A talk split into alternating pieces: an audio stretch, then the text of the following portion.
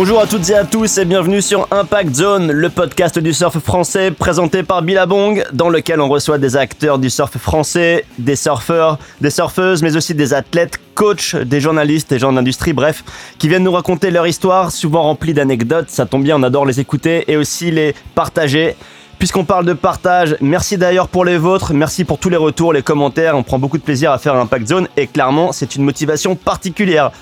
On est de retour au studio d'Anglette avec bah, l'équipe habituelle à mes côtés, Rémi. You Tu peux le refaire encore une petite fois? You ah, Il l'a très très bien. Et euh, Fredo donc à la technique qu'on n'entend pas mais sans qui vous ne nous entendriez pas. Et donc un nouvel invité autour de la table que tu peux nous présenter en quelques mots Rémi. Ouais, bah, cette fois-ci, c'est un personnage un petit peu atypique du monde du surf français. Il a eu un parcours euh, de compétiteur. Il a, il a performé euh, solide euh, sur, sur ses compétitions. Mais, mais après, ce, ce parcours s'est dirigé un peu plus vers le free surf et bien d'autres choses. C'est un personnage multifacette, surfeur avec des board perf, des, des twin fins aussi, mais aussi filmmaker. On accueille monsieur Arthur Bourbon. Salut les gars. Salut Arthur. Eh ben, écoute, merci d'être venu jusqu'à chez nous. J'habite pas loin. c'est vrai, ouais, pour une fois, voilà, t'as pas traversé la dehors. Tu joues presque à domicile. C'est ça. Euh, ben ouais, Rémi l'a dit, du coup, une, une carrière riche et qui, euh, qui occupe différents pans de ce qu'on disait tout à l'heure, surfeur et à la fois, euh, enfin, désormais filmmaker, réalisateur. On va avoir le temps de, de parler d'un petit peu de tout ça pendant le pendant l'épisode. Mais euh, voilà, on commence souvent par le début. Chez nous, comment t'en es arrivé au surf? Quand on raconte tous tes débuts. Alors moi, ben, je suis né, j'ai grandi en Guadeloupe euh, avec deux parents surfeurs. Ça aide. Donc voilà, donc euh, ça s'est fait assez naturellement. Euh, donc une histoire de famille. Euh, très vite des pique-niques à la plage, des week-ends euh, au bord de l'eau, des petites vagues, l'eau chaude. Donc voilà, les planches, les planches du padré et puis et puis voilà à l'eau. Et donc j'ai dû commencer quand j'avais 5-6 ans à surfer. Puis après avec tous les copains, les cours de surf, etc. Et voilà, donc ouais, assez naturellement. Et puis après, on se me suis pris au jeu de la compétition avec les petites compétitions de club, un peu comme un peu parcours assez classique, hein, j'ai envie de dire, hein, les petites compétitions régionales en Guadeloupe. Puis euh, euh, j'ai intégré l'équipe le, de Guadeloupe. En fait, il y avait il y avait une sorte de pôle espoir Guadeloupe là-bas. Euh, où j'ai commencé à m'entraîner, à, voilà, à des objectifs de compétition nationale, etc ce qui m'a emmené à venir surfer euh, contre euh, les métropolitains, les Français euh, de métropole, et voilà. Et du coup, à venir faire le championnat de France, etc. Et, et puis, et puis de fil en aiguille, intégrer le pôle France Surf à Bayonne. Donc voilà, ça a été un, ça, ça a été un grand tournant dans ma vie parce que c'est le moment où j'ai quitté la Guadeloupe à 14 ans et demi et j'y suis jamais retourné. Enfin, en tout cas, je vis au Pays Basque depuis du, enfin, du moins dans, le sud-ouest de la France, puisque j'ai habité aussi dans, dans les Landes.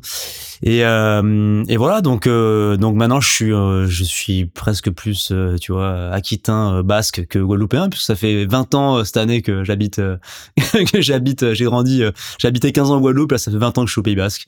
Donc voilà, et puis euh, je continue ou? Bah, Non, mais juste, je suis lancé, mais ça, c'est très bien. Je peux, je peux continuer hein, parce que mais en même temps je veux pas brûler les étapes. Mais non, euh, tu vas un peu vite. Dé- Déjà, euh, Ouais, ouais. on aimerait s'arrêter sur sur la Guadeloupe. bien sûr. Euh, bien entendu, ça fait rêver euh, plein de gens. Grandir en Guadeloupe, apprendre à surfer en Guadeloupe, ça a l'air d'être un peu plus facile que en plein hiver avec gants cagoule chaussons. Mais euh, ouais, raconte-nous un peu euh, toute la vibe quand t'as commencé. Tu parlais des potes et tout. Il y a, il y a quand même un gros vivier de surfeurs en Guadeloupe. Ouais, ben il y a, a c'est vrai que le fait voilà, qu'il y ait des jolies vagues euh, toute l'année, euh, ça manque un petit peu de, de, de compétition, d'émulation, mais il y a quand même il y a quand même des super conditions. Donc il y a toujours eu des bons surfeurs, un peu comme euh, à la Réunion ou à Martinique, euh, du fait des conditions et voilà de la chaleur annuelle. Mais euh, mais voilà, c'était ça a été des super souvenirs pour un pour un gosse de commencer à surfer là-bas, euh, puis même adolescent. C'est c'est vraiment euh, c'est génial parce que on est euh, on est entre c'est hyper familial, c'est tout petit, c'est des petits, c'est des petites îles, c'est des plages, on se retrouve là-bas, on se connaît tous. Euh, bon, c'est pas, c'est pas très grand non plus euh, le Pays Basque ou les Landes, mais c'est vrai que là c'est encore plus, euh, voilà, c'est encore plus accentué là-bas. Et, euh, et puis bon, il y a le côté euh, Island, Island Style, Island, Island Life qui est vraiment hyper cool. Donc, euh, donc voilà, on a eu euh, avant nous, euh, avant notre génération, moi je suis de 87, il y avait un peu la génération euh, Fragé, Bengozi, tout ça, qui sont un peu nos grands frères, qui ont un peu montré la voie. Bon, il y a d'autres avant, mais c'est un peu la première génération qui ont, qui ont performé sur les compètes internationales, etc. donc voilà, on les avait un peu comme grands frères. Et puis, et puis nous, ben, moi, je suis de la génération Jean Sébastien, Charlie Martin, qui est un, peu plus jeune que moi, mais mais euh, voilà, donc il y avait un bon, euh, on était, euh, on s'est bien tiré la bourre entre potes et plus bah, tous les autres, je vais pas tous les citer, mais c'est vrai que voilà, c'était c'était top. Et puis c'était cool évidemment aussi d'aller rencontrer euh, les surfeurs français, de, de, de, se mesurer un peu parce que l'inconvénient c'est que du coup t'es un peu t'es un peu seul, t'es un peu dans ton coin, donc euh, t'as des super conditions, mais voilà il y a un petit manque pour performer. Le ce qui manque là-bas c'est un peu c'est un peu l'émulation parce que parce qu'on est un, on est un peu seul, on est un peu loin des loin des compétitions euh, nationales, internationales, loin des loin des sponsors, loin des photographes, loin des voilà loin de et puis les conditions restent sont très faciles sont hyper euh, c'est fracassable c'est il y a plein de il y a plein de bons côtés mais ça manque un peu de challenge euh, régulier disons quoi. Contrairement à, voilà l'Atlantique à l'Europe où, ça où ça bombarde un peu plus. Et justement euh, tu disais donc vers vers 14 ans tu as, bougé au au pôle espoir donc qui était Biarritz ou Bayonne. Ouais pôle France à Bayonne. Au, au, pôle France à Bayonne. Comment ça s'est passé cette cette transition? Bah écoute franchement hyper bien. Alors les débuts ont été un petit peu compliqués puisque je suis arrivé en 2002 donc euh, au pôle France à Bayonne et en fait euh, il y a eu le je sais plus je crois que c'est le Prestige la marée noire non c'est pas Erika c'est Prestige et en fait les plages ont été fermées à partir du mois de janvier un truc comme ça en fait, moi, j'ai un peu écourté mon séjour, euh, enfin mon année scolaire, et je suis reparti en Guadeloupe finir la première, enfin ma seconde en gros, parce qu'on pouvait plus surfer. Mais les gars ont pas surfé pendant six mois. Donc c'est vrai que moi je suis parti pour les vacances de février en Guadeloupe. Et puis euh, et puis je suis pas rentré en fait quoi. Je suis rentré pour l'été. Et euh, voilà j'ai été chanceux parce que tous mes potes euh, donc moi je suis voilà sport études là les, les, copains de sport études c'est euh, je suis arrivé en seconde. Et en seconde on était avec j'étais avec Antoine Delpero, Adrien Valero, Vincent Duvignac, il y avait encore il y avait Loïc Errand, Romain Lollet, Thomas Porté entre autres voilà il y avait et Tim y était encore? Non Timbol Non, il, non, il venait de partir. Il était parti déjà. Euh, il y avait qui? Il y avait Joe Feno, Tic Massière, euh, Naoum, il défonce. Enfin, Naoum était un peu plus jeune, donc quand je suis arrivé, il était pas encore là. Mais euh, ouais, donc j'ai laissé tous les copains et je suis reparti comme un comme un gros lâcheur euh, en Guadeloupe. Mais bon, ils m'ont compris. Et, euh, et voilà, et donc je suis, je suis revenu, euh, mais pas du tout parce que je m'y sentais pas bien et parce qu'il faisait trop froid, ou mais voilà, juste parce qu'il y avait interdiction de surfer et que c'était la galère ici. Euh, donc voilà, et puis je suis rentré, et puis après j'ai enchaîné euh, première terminale, et franchement ça a été, euh, moi ces trois années de lycée, c'était au sport études, on était en internat, donc on était avec tous les potes, c'est des méga souvenirs, et puis moi je, voilà, c'est-à-dire en gros, à 15 ans et demi. La première année, donc j'étais, qui a été un peu écourtée, j'étais en famille d'accueil. Ensuite, j'avais un appartement tout seul à Biarritz, un petit studio le week-end. Donc j'étais en internat avec les copains du surf la semaine et le week-end, j'étais tout seul à Biarritz en internat à 15 ans et demi avec un scooter, un truc. Donc gros enfant gâté, mais ça a été la folie furieuse. J'ai voilà, c'était l'adolescence euh, rêvée quoi. C'est-à-dire que je surfais, je, je découvrais les joies euh, des sorties, euh, les filles, euh, bref, les petites biarrottes en, scooter. Enfin bref, c'était c'était la régalade. Mais, mais non, mais c'est vrai, c'est incroyable. Quand j'y repense, je me dis, je vois les gamins de 15 ans, je me dis, mais attends, mais mes parents ils m'ont laissé tout seul à 15 ans et demi, habiter là. Et depuis, je, depuis que j'ai 15 ans et demi, j'habite tout seul quoi. C'est-à-dire que je me fais à manger, je me gère, je gère les trucs. Donc donc voilà, ça a été une méga expérience et puis je me suis éclaté. J'ai trop rigolé. C'était le squat chez moi vu que j'étais le seul à avoir un appart quasiment avec si Antoine Delpero aussi. Et, euh, et puis bon, génial de, puis ça a créé des super amitiés puisque euh, moi j'étais euh, roommate avec avec Vincent Duvignac, j'étais voilà avec donc Vincent, les frères Del Perro, il y, a, y, y a plein trois quarts des gars qui j'étais en sport études sont sont parmi mes meilleurs potes maintenant donc donc méga, euh, c'est génial quoi. Et puis super opportunité de s'entraîner avec euh, avec tous les gars ici, Michel Plateau, Philippe Malvaux, euh, voilà super. Ouais, c'était Philippe le coach. Voilà, Michel au début et Philippe qui est arrivé pour pour seconder puisque en fait Michel se reprenait un peu les études tout ça. Donc donc voilà, j'ai eu la chance d'avoir les deux qui ont deux profils hyper différents mais qui sont hyper complémentaires et qui sont un peu Michel un peu plus un peu plus old school mais mais qui a plein de plein de qualités de coach, super surfeur aussi. Et, euh, et puis Philippe, euh, Philippe hyper cool, il est hyper, euh, c'est un, un, un, peu, c'est un gamin Philippe, c'est hyper cool quoi. C'était notre pote quoi, tu vois. et du coup, et puis bon, super coach aussi. hyper hyper bonne vibe tout ça donc donc l'éclate et puis bien on a bien progressé tous c'était cool moi j'étais super content ouais c'était super expérience super moment super belles années le sport études enfin le pôle France surf et eh ben ça tombe bien parce qu'en fait on a une des personnes que tu as citées qui a une petite question à te poser par rapport à cette époque là on ah. l'écoute Arturo est-ce que tu penses que les énergumènes qu'on a croisés pendant le, les années sport-études nous ont fait grandir un peu plus vite bon, on a, pour ceux qui n'auraient pas reconnu, c'est donc Vincent, euh, Divignac. Vincent qui Cette question. Mais comme je disais, c'était mon, euh, c'était mon, voilà, mon partenaire de, de chambre, de chambrée. C'était mon, mon roommate puisqu'on était à l'internat pendant trois ans dans la même piole.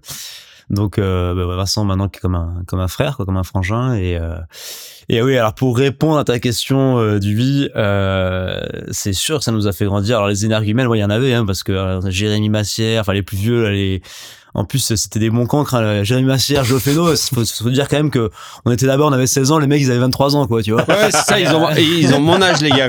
ouais, c'est ça. donc, euh, donc voilà, mais, euh, mais c'était, c'est des, des champions et, euh, et du coup, bah, ça nous a fait grandir. Je pense plus pas, l'indépendance, euh, le, fait d'être, euh, ouais, de, de gérer, d'être, euh, d'être un peu livré à nous-mêmes. Et mais en tout cas, je sais pas si ça nous a fait grandir, si les énergumènes nous ont fait grandir, mais en tout cas, nous ont bien fait rigoler et nous ont fait des bons, nous ont, nous ont créé des bons souvenirs en tout cas. et c'est des méga potes aussi, toujours quoi. On va souvent les voir à la cano, à Biscarros, tout ça. Et en plus, vous étiez, vous étiez avec le sport études rugby aussi, non? Ouais, il y avait, il y avait sport études rugby à l'étage en dessous. Il y avait sport études euh, basketball, pelote basque, euh, hockey. Il y avait des, il y avait du, il y avait du champion. Euh, tout à l'heure, tu racontais quand même que tes parents étaient surfeurs et que c'est eux qui t'ont un peu mis le pied à l'étrier.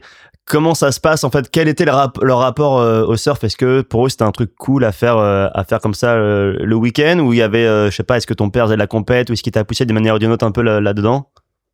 Non, pas du tout. Ils m'ont jamais poussé. Ils m'ont toujours soutenu. Mais mes parents, mon, mes parents n'ont jamais fait de compétition. C'était des surfeurs ils ont commencé un peu sur le tard. Ils ont commencé 25-30 euh, ans. Ok. Mais euh, au moment où ils sont arrivés aux Antilles, en fait, et euh, puisqu'ils sont ils sont d'origine bordelaise, enfin du sud-ouest. Et euh, donc ils m'ont jamais poussé à la compétition ni quoi que ce soit, mais euh, m'ont toujours soutenu. Et, euh, et, je trouve avec du recul maintenant, en voyant d'autres parents, tout ça, que c'était le bon équilibre parce qu'ils ont toujours cru en moi, ils m'ont toujours euh, motivé et, euh, et, soutenu et encouragé, sans euh, sans me pousser, sans mettre aucune pression. voilà, non, même voilà, même à l'école, j'avais pas de pression, j'avais quand même des petits enjeux en mode bon, ben voilà, par contre, si si t'assures pas du tout à l'école, bah tu te tu te brosses pour le surf, ce qui est normal, mais pareil, ça a toujours été hyper hyper modéré, hyper hyper juste, je trouve, avec du recul. Donc donc voilà, donc c'était franchement rien à dire de, ce côté-là. C'était juste cool, c'est juste trop cool de pouvoir euh, partager une passion avec euh, avec sa famille, avec ses parents. Euh, mon père, euh, mon père a 60 euh, et quelques années, 63 je crois, et, et il surfe encore. ma mère est malheureusement décédée, mais je surfais avec elle jusqu'à il y a deux ans, quand avant qu'elle tombe malade. Donc voilà, donc c'était c'est hyper c'est hyper cool de pouvoir partager ça. Il y a que ma petite sœur qui a eu du mal à, à prendre à prendre le coup. Maintenant elle s'y met parce qu'elle sort avec un pote à moi qui est surfeur, mais mais elle a dû a toujours un petit peu refuser le truc. Mais, euh, mais c'était cool, c'est hyper cool. C'est génial de pouvoir faire ça, de pouvoir surfer en famille, quoi. Faut dire que à, en Guadeloupe, tu avais une maison sacrément bien placée par rapport au spot de surf aussi. Ouais, j'ai toujours euh, j'ai toujours vécu euh, au bord de l'eau devant pas toujours devant un vrai spot mais j'ai mais quasiment quasiment toujours à côté, toujours l'océan en face donc c'était soit pêche, soit surf en rentrant de l'école. je faisais croire à mes parents que j'avais fini mes devoirs et, et, et j'allais surfer à lancer à la boile par exemple quand j'ai déménagé là-bas quand j'avais ouais 10 ans un truc comme ça et donc non ouais je, méga méga enfance trop cool d'avoir des parents mais qui comprennent aussi le truc parce que même si des fois ils sentaient que j'avais pas vraiment fini euh, fini le devoir ils, ils savaient aussi voilà que quand il y avait bonnes vagues. c'était le timing du surf ils savaient que c'était le timing ils savaient que voilà ils savent ce que ça ce que ça fait de d'aller surfer ce que ça fait de quand il y a des bonnes vagues il faut pas les rater et, euh, donc euh, non que du que du bon que du bonheur. Et du coup, si tes parents étaient métropolitains à la base, ça veut dire que vous reveniez quand même régulièrement ici? Je veux dire, quand t'as débarqué au, au, au, Pôle France, tu débarquais pas en France. T'étais déjà revenu, t'avais déjà surfé un peu euh, ici avant ou? Oui, oui, oui. Bah, j'ai eu la chance euh, bah, d'avoir des parents euh, qui qui gagnaient correctement leur vie et donc bah, toute ma famille est, en métropole et et dans le Sud-Ouest. Donc donc en fait, je revenais régulièrement l'été déjà passer euh, des étés à la campagne euh, ou, euh, ou, voilà sur la côte ici. Mais c'est un truc les, les, étés je les ai rarement passés en Guadeloupe au final. Donc donc voilà donc je connaissais déjà bien. Et puis même même quand je suis arrivé au sport études j'avais déjà pas mal tous les gars je les avais déjà plus ou moins croisés parce que j'avais déjà fait des championnats de France avant j'avais déjà fait des petites compètes de, de Groms avant. Et c'est toujours tu croises toujours les mêmes quoi. donc on se connaissait de vue on est devenus vraiment amis à ce moment-là. Mais j'en connaissais je connaissais déjà la plupart je connaissais déjà trois quarts des, des spots guillemets les plus connus euh, même si j'étais j'étais jeune mais euh, mais voilà non j'ai eu la chance de pouvoir venir euh, régulièrement l'été ici même avant d'habiter d'habiter là. Et tu parlais des compétitions donc un moment donc tu t'en, faisais beaucoup tu as eu plutôt des, des bons succès en compète. C'était important pour toi la compétition ou c'était juste un truc parmi tant d'autres dans le surf? Alors, bon, je crois que le surf, de toute façon, euh, on en fait. Euh, alors, c'est de la compétition, c'était un truc, mais quoi qu'il arrive, la, joie de surfer, le plaisir de surfer, il était là, et c'était pas, c'était pas que la compétition qui te motivait dans l'eau, quoi. C'est juste de t'éclater avec tes potes, de surfer, de progresser, etc. Donc ça, il y a pas de doute là-dessus. Après, euh, j'avoue que maintenant, j'ai pris beaucoup de recul par rapport à ça, parce que ça fait quelques années que je fais du free surf, un, bon moment. J'ai plus été au final free surfer maintenant que, compétiteur, mais euh, mais mais ça a été euh, ça a été super motivant, super stimulant. Ça m'a permis de faire tout ce que j'ai fait, c'est-à-dire euh, d'intégrer ces, ces, cursus d'entraînement, donc Pôle Espoir, Pôle France et, et tout tout ce qui en a découlé quoi, ce, ce parcours de vie, tout ça. Donc euh, je regrette pas du tout d'en avoir fait. Ça m'a permis aussi de voilà d'avoir le niveau que j'ai aujourd'hui parce que si j'avais fait que du free surf, si j'avais pas du tout fait de compétition, bah, je me serais évidemment moins bougé pour progresser. J'aurais voilà, t'as, quand t'as des objectifs, t'as des entraînements, t'as des c'est pas c'est pas la même évidemment. Donc euh, donc j'ai, j'ai adoré faire tout ce que j'ai fait. Ça m'a permis de voyager d'une certaine manière. Que voilà, après j'ai un peu ça m'a ça fini par plus trop me plaire les voyages de compétition mais pour pour faire des compétitions. Mais mais c'est vrai que ça j'ai quand même fait euh, le tour du monde euh, grâce aux compétitions de surf. Euh, j'ai rencontré des, des, des, centaines de gens euh, plein qui sont devenus des super potes. Donc donc la compète génial et puis j'apprécie aujourd'hui tu vois d'en faire une de temps en temps. C'est c'est il y a quand même un truc qui est qui est génial. On est même si je voilà je mise moins sur la performance et j'y crois un peu moins aujourd'hui tout ça dans ma dans mon approche ouais, de tous les jours disons de vie etc mais mais euh, mais c'est top c'est c'est trop bon. C'est comme faire un match de tennis ou une partie de ping pong ou un, ça reste un petit moteur quand même euh. c'est un truc voilà c'est hyper stimulant c'est trop cool. Et puis euh, puis bon franchement quand tu vas sur une compète et je vois des fois Enfin, tu vois, quand il y a 50 cm pourri, pourtant, je suis vraiment un énervé quand même. Je vais tout en surfer, même quand c'est pourri. Mais euh, quand tu fais une compète et que t'es sur zone et que tu passes la journée sur la plage, euh, et puis tu surfes, tu vas surfer trois fois par jour, même quand il y a un mètre déchaîné, dégueulasse. Ça, c'est des trucs qui sont quand même, euh, ça t'arrive jamais quand t'es en, quand t'es, quand chez toi ou quand t'es en free surf ou en surf trip. C'est, donc c'est hyper stimulant, c'est hyper cool. Puis c'est cool de, de, repousser un peu ses, ses limites et puis, puis il y a tout ce truc de gestion de, de, du stress, de la, tu vois, la confiance en soi, etc. Et puis même, euh, même quand on en a plus rien à foutre comme, euh, comme moi aujourd'hui, tu vois, franchement, à chaque fois je fais une compète, je me dis, bon là, vraiment, je vais y aller en mode rien à foutre. Et au final, euh, au final, t'as toujours un peu le stress, quoi. T'as toujours le track, t'as toujours la petite montée, euh, t'as toujours la petite perte de, le petit, tu vois, les jambes, les jambes en coton sur la première vague. Et donc, non, non, c'est, c'est, c'était une super, c'était un super moment de vie qui, qui m'a apporté beaucoup et j'adore encore aujourd'hui euh, mater des compétitions, aller encourager des, des potes, les jeunes Guadeloupéens ou autres, mes potes, mes potes d'ici qui font des compètes, ou les supporter en matant des lives et tu vois en les encourageant, euh, voilà, euh, par la pensée disons déjà. et mais mais c'est vrai que ouais, en tout cas c'est loin de moi aujourd'hui et, et je suis content aussi. et donc tu participais à quel circuit?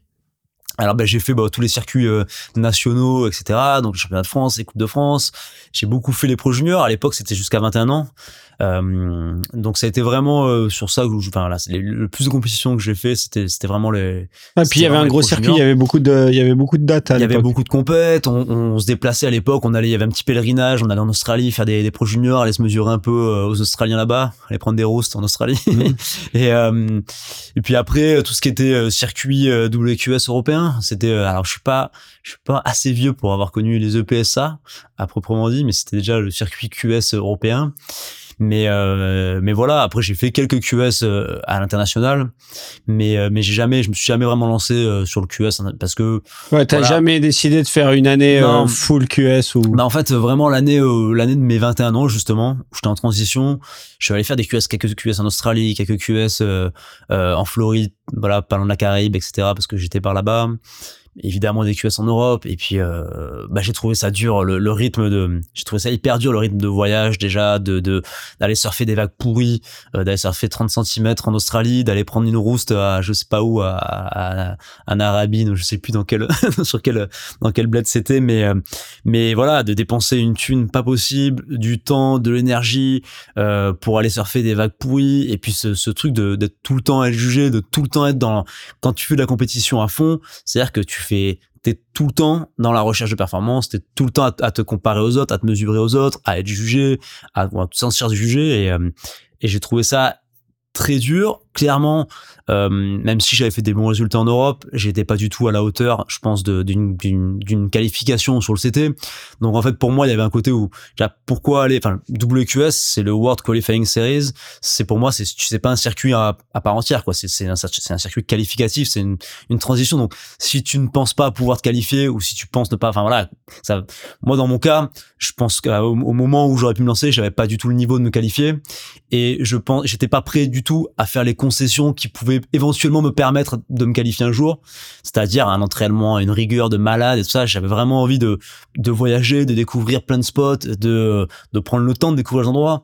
J'étais hyper frustré d'aller en, en- justement en Australie ou je sais pas où et de et de de, de voir de faire hôtel, euh, plage de la compétition et de rentrer et puis euh, et puis voilà même même quand tu fais un résultat t'as quand même quand tu fais un résultat t'es content mais mais mais d'une manière générale j'étais un peu frustré de ça et j'avais un peu du mal à y trouver un, un sens.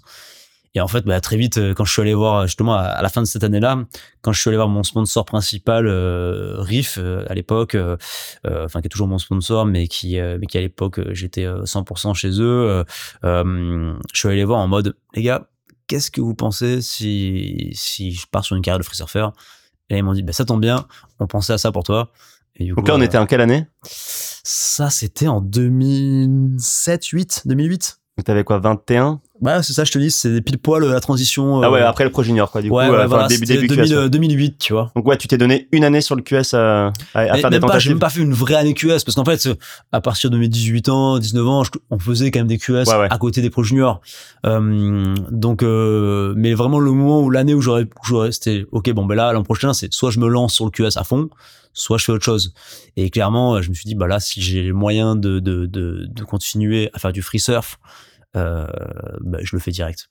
Et à l'époque, le free surf c'était une aubaine, c'était c'était. C'est pour ça que c'était intéressant que tu dises que Riff, en fait, avait déjà ça en tête euh, pour toi. Ouais, ben c'était, ça a commencé à se démocratiser. Il y avait déjà d'autres Européens qui avaient, qui avaient un peu ouvert la voie.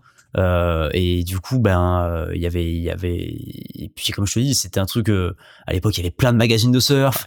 Il y avait, euh, on t'appelait euh, tous les tous les trois jours pour dire, oui, salut Arthur, est-ce que ça te dirait d'aller découvrir tel pays? Il y a Surf Session ou un autre mag qui veut faire un sujet, ou il y a tel euh, tel prod qui veut faire un DVD, un reportage, un docu sur ça. Est-ce que tu veux y aller on te paye on te paye le billet euh, t'as juste à dire oui est-ce que t'es dispo? Et puis euh, en, en gros on te, on te fait tout et puis t'arrives t'as tu n'as rien à faire à part surfer du mieux que tu peux euh, kiffer et tu vois c'était ça le free surf vraiment quoi.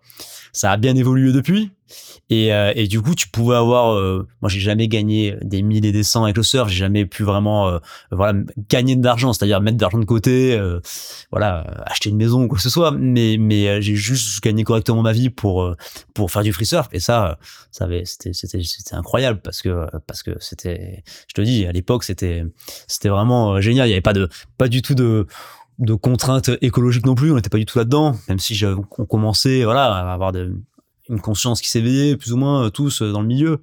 Euh, enfin chacun à son rythme mais euh, en tout cas de mon côté ça commençait à, à, évidemment à, à, arriver. Et, mais en tout cas il y avait pas cette, du tout cette culpabilité. Donc euh, on partait tous les quatre matins euh, au Samoa, en Australie, à, aux Ca- Caraïbes, n'importe où, en Afrique.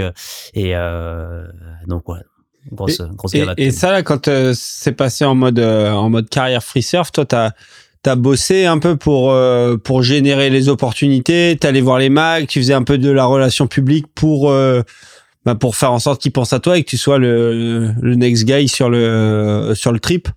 Ouais, bah, déjà euh, le premier truc c'est de de quand même le prendre comme un boulot. Et moi je l'ai toujours fait, c'est-à-dire que je je voilà, j'ai toujours fait euh, fait gaffe à à rendre euh, comment dire à rendre l'appareil à mes sponsors tu vois déjà c'est un truc il y a des gens qui, ont du mal à le faire il y a plein de surfeurs qui ont du mal à le faire. C'est clair. Ou en mode euh, tu peux pas arriver euh, chez, chez ton sponsor avec un t-shirt d'une autre marque ou une paire de chaussures d'une autre marque enfin voilà c'est des trucs c'est c'est le B à bas mais déjà rien que si tu fais ça bien et que et que quand t'es en trip tu tu surfes correctement que que t'as la t'es t'es t'as voilà t'as la bonne t'es de bonne humeur t'as la bonne vibe tu tu t'es de bonne compagnie et puis euh, et puis que tu surfes bien bon ben il y a pas de déjà à l'époque c'était ça serait déjà ça se résumait à ça. C'est-à-dire qu'il y avait des gars il y avait des gars qui avaient pas le faire tu vois. Donc euh, déjà quand quand tu faisais ça euh, et que t'avais un sponsor qui te suivait bon ben déjà t'étais free surfer quoi tu vois. Après moi il y a eu un truc qui très vite a, joué en ma faveur, c'est que c'est que j'avais ce truc de, depuis tout petit. Euh, j'avais demandé à mes parents de m'acheter une petite caméra et j'avais une petite une petite handicam Sony avec des petites mini DV et j'adorais euh, j'adorais filmer euh, essayer de faire des montages avec euh, les les ordi des l'ordi des parents et tout ça. Euh, c'est un truc qui m'a toujours qui m'a toujours plu. Donc j'ai eu j'ai eu cette passion de de, de de créer des films qui arrivait assez vite et et puis de faire de l'image. C'est-à-dire j'aimais j'aimais prendre des photos j'aimais filmer. Donc au début c'était vraiment parce que je te dis à l'époque c'était vraiment tu partais avec un caméraman un photographe ou même deux photographes deux caméramans donc c'était vraiment plus pour moi documenter mes voyages. Hum, je prenais plaisir à faire des belles photos, à filmer un peu, euh, un peu les extras du surf, des paysages, des portraits, etc. Et puis en plus d'être entouré de professionnels de l'image qui sont aussi des potes parce que tous les photographes de surf au final, à force de triper avec eux, tu deviens pote avec eux ça a été euh, c'est tous mais un peu mes mentors quoi. Des euh, voilà des, des Vincent Cardazig des Damien Poulneau des gars comme ça. C'est des gars qui euh, dans des voilà dans des domaines différents et mais qui c'est des gars qui m'ont qui à qui j'ai qui m'ont shooté beaucoup en surf et à qui je partais en trip mais qui m'ont tout appris enfin voilà qui m'ont appris plein de choses sur sur sur la vidéo et sur comment marche un appareil photo comment c'est quoi tu vois l'ouverture la vitesse tous les tous les réglages d'un d'un objectif et d'une caméra donc, euh, donc voilà, donc ça s'est fait, ça a joué en ma faveur parce que j'ai commencé un peu à voilà à, toucher un peu à ça, à faire. J'étais un peu le premier à faire des petits edits quand je partais en trip. Je partais en trip tout seul, mais je ramenais un edit, tu vois. Alors que ce qui, est, ce qui est hyper punkable pour un sponsor. C'est-à-dire que tu envoies ton, ton gars quelque part, il te ramène, il te ramène du contenu, t'es content. Surtout à l'époque où. À l'époque, ouais, maintenant ça se fait, mais voilà, ouais, t'es des précurseurs du coup en la matière. Aujourd'hui, ça, ça, je suis, voilà, c'est, heureusement voilà moi j'ai j'ai évolué encore dans une dans une autre j'ai passé d'autres caps euh, dans ce domaine-là. Mais euh, mais disons qu'aujourd'hui faire ces vidéos faire ces edits euh, créer du contenu c'est genre si tu le fais pas enfin tu voilà maintenant enfin c'est même t'es même pas un surfeur pro quoi. ouais c'est non mais même c'est 90% du job. C'est c'est c'est l'auto enfin là la création de contenu l'autoproduction tout ça quoi. Donc euh, donc c'est vrai que moi j'ai eu j'ai eu en fait j'ai eu naturellement par cette passion euh, de la de la vidéo de la photo euh, une petite longueur d'avance sur ça. Donc en fait c'est à dire que quand tout le monde commence à faire ses edits ben moi je commençais à faire des edits euh, vraiment qualité de bonne qualité quoi. Tu vois je commençais à avoir des compétences d'autodidacte. Internet qui se développe tu vois tu m'as des tutos tu t'apprends à monter. Plus tous les potes voilà qui qui sont qui étaient des pros à l'époque de la photo de la vidéo qui me qui me qui me qui me chapeautait un peu en tant que débutant mais donc en fait euh, j'ai j'ai acquis des compétences euh, euh, de de vidéaste très correctes assez rapidement euh, et en fait, euh, ben, quand justement il y a eu le boom un peu, il y a eu tout le web 2.0, donc euh, donc le, le, web où tu tu crées, où tu poses des photos, tu commences à mettre des vidéos, etc. MySpace au début, Vimeo, YouTube, puis voilà Facebook, Instagram. Ben, en gros, moi, c'est vrai que j'ai tout, ben, du coup, j'ai eu une petite longueur d'avance. Et c'est vrai que, comme tu disais, Rémi, ça, ça a vachement joué dans ma carrière. Et si aujourd'hui, j'ai j'ai encore euh, tu vois je suis euh, j'ai encore des sponsors je continue à faire des projets dans le surf à être euh, à être free surfer c'est clairement grâce à ça puisque il y a plein de mecs maintenant il y a plein de jeunes qui surfent dix fois mieux que moi etc mais mais voilà moi ça ça ça a évolué aujourd'hui maintenant ben je je fais même plus d'édit parce que ça me parle plus parce que j'en ai trop fait, parce que je trouve qu'il y en a trop et que j'en ai trop vu, j'ai envie, j'ai envie de voir autre chose, j'ai envie de proposer autre chose, j'ai envie de, du coup, je, je, je, j'essaie de créer autre chose. Moi, t'en fais encore euh, quelques-uns, mais euh, J'en fais quelques-uns vite fait, mais ce que je veux dire, c'est que ce que j'essaie de faire maintenant, c'est plutôt, j'essaie à chaque fois, j'essaie qu'il y ait un, euh, de trouver un concept visuel, narratif, quelque chose. C'est-à-dire que même quand je fais un short film, euh, c'est-à-dire un petit court métrage, un petit film d'impression, c'est-à-dire où c'est juste euh, des images de surf avec avec de la musique. J'essaie toujours de trouver un concept visuel parce que euh, ou euh, ou je te dis ou qu'il y a une petite histoire, un petit un petit thème derrière quoi. Les derniers Ouais, pas projets. du surf porn. euh, Ouais, j'allais y venir pas justement. C'est un truc qu'on a noté avec Romain en préparant l'interview, c'est que derrière tes, tes short films récents, il y a toujours, euh, voilà, il y a toujours une histoire, que ce soit Cher de qui arrive après le confinement et qui était un super message. Tu peux, euh, tu peux nous en parler de, de ce court métrage? Ouais, bah alors euh, ça c'était une idée que j'a- j'avais depuis un moment. En j'ai toujours euh, j'ai toujours adoré euh, c'est pas tout le temps mais à chaque fois que avec un pote on prend une vague à deux et que et que on se croise etc. J'ai toujours eu ce truc de se dire putain mais c'est c'est c'est presque c'est les meilleures vagues de ta session quoi et, euh, et c'est toujours des vagues dont tu te rappelles et puis à chaque fois que j'ai vu des, des, des actions de surf, des clips de surf où il y avait des vagues partagées comme ça, j'ai toujours euh, j'ai toujours trouvé ça euh, top et j'ai toujours et du coup ça faisait ça faisait un moment ça faisait peut-être ouais peut-être deux ans avant le avant le confinement avant le covid que je que je me disais faut faire un truc là-dessus il faut que j'aimerais trop euh, réunir mes mes meilleurs potes euh, un peu free surfeurs des gars qui ont qui ont de la glisse du style euh, sachant que ouais, quasiment voilà entre les frères Del Perro Duvini tout ça toute la clique euh, c'est que des gens qui euh, qui qui qui ont qui déchirent mais qui ont surtout aussi un un toucher de vague, une- un sens de la glisse, une lecture de vague incroyable, euh, des styles incroyables. Et du coup, je me suis dit, bon, mais si je réunis tous mes potes et qu'on va, se fait des méga sessions de surf, ce sera, ce sera top. Donc, euh, le Covid, c'était pas, c'était pas évident à organiser puisqu'en fait, tout le monde est, euh, tout le monde est occupé, quoi. C'est hyper dur de, entre les gars qui voyagent, les mecs, euh, les Del Perro qui sont sur une compète de surf, euh, un euh, qui est, voilà, qui est sur une autre une compète ou qui, qui monte son école, ou voilà, il y a toujours, c'est hyper dur de, de dire bon les gars on va se retrouver à 10 sur un pic maintenant il y en a il y en a rarement euh, 10 de dispo déjà 10 qui sont dans la région au même moment ou, euh, ou 8 ou 7 j'en sais rien mais je veux dire de réunir un bon petit groupe de potes au même moment sur une session c'est pas évident tu vois. Et en fait euh, ben, le confinement le fait qu'il y ait plus de de voyages à l'étranger etc déjà ça ben, ça a fait qu'on s'est tous retrouvés là au même moment. Donc je me suis dit c'est le moment. Et puis alors le fait de partager le fait qu'on est de voilà il y avait vraiment un message derrière. C'est à dire qu'à la base c'était plus un truc visuel le côté un peu partage mais mais plus euh, mais il y avait pas un vrai gros message derrière. Et je trouve que là ben, ce message il prenait euh, deux fois plus de sens du fait que bah, le Covid on- voilà, je vais pas je vais pas refaire l'histoire du Covid. On l'a tous vécu euh, mais c'est vrai que ça a été hyper euh, on était hyper restreint au niveau des, du, du contact du partage. On voyait plus personne. On était un peu un Et peu puis ça, a déclenché des, espèces de comportements individualistes aussi, et donc le message était. Voilà, c'était sympa, ouais. c'était c'était ça. Du coup, je- ça a été l'occasion de faire une petite intro vraiment axée sur le Covid.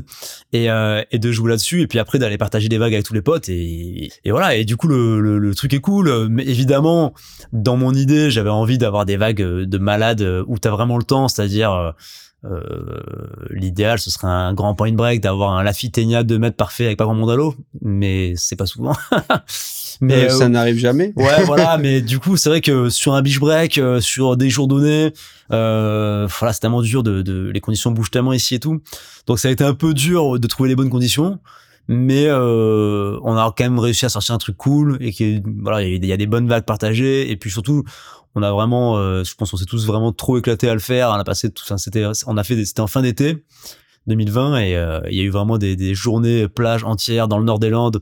On est arrivé à 10, on est sur un banc, euh, on marchait un peu, on est sur un banc tout seul, on posait toutes les planches, les parasols et les glacières et puis on surfait toute la journée donc c'était juste un, un trop bon moment et euh, enfin des trop bons moments et, et du coup euh, voilà je pense que ça transpire aussi un peu ça là-dedans et voilà donc c'était cool. C'est il y a eu un bon il y a eu des bons retours. Ça n'a pas fait énorme de vues mais euh, mais ça il y a eu vachement de de, de bons retours et c'est voilà c'est c'était trop cool. ça fait du bien quand c'est sorti, ouais, comme disait Rémi. euh, voilà, dans le, c'est le genre de vibe dont on avait besoin pour pour ouais, ouais, je, je, je, je privilégie ça en fait maintenant, c'est-à-dire que je, je préfère un truc qui peut-être va être un peu plus conceptuel, va toucher un peu moins de monde, mais les gens que ça va toucher, ils vont s'en rappeler vraiment, ils vont, ils, voilà, ils vont, ils vont partager le truc. ils- quand je vais les croiser, ils vont me dire putain Arthur, Arthur c'était trop cool ce truc et, et ça me fait plaisir d'entendre des, des gars qui euh, deux ans après me reparlent d'un truc, euh, d'un, petit truc qu'ils ont vu. Pour moi, je pense que c'est complètement oublié déjà, et puis tu te rends compte qu'en fait, euh, ben, les gens vraiment kiffé le message et, euh, et pris plaisir à regarder le truc et C'est que ça les a marqué, ouais. quand on me dit voilà c'était différent c'était trop cool de voir un truc comme ça c'est je dois comme tu dis c'est une petite euh,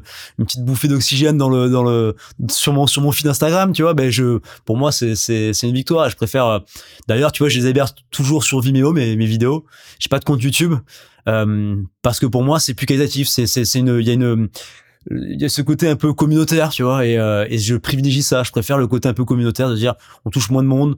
Tu sais que le truc sur YouTube, il va faire dix fois plus de vues, c'est évident, parce que euh, il y a un référencement naturel, tu tombes dessus naturellement, il y a des vues, des gens qui tombent dessus naturellement comme ça, mais euh, mais c'est pas les mêmes vues, c'est pas du c'est c'est il y a plus de c'est plus du quantitatif que du qualitatif, tu vois, et et au final aujourd'hui je préfère euh, faire un short film que je mets sur Vimeo qui fait que 10 000 vues alors qu'il aurait pu en faire peut-être 80 ou 100 sur YouTube.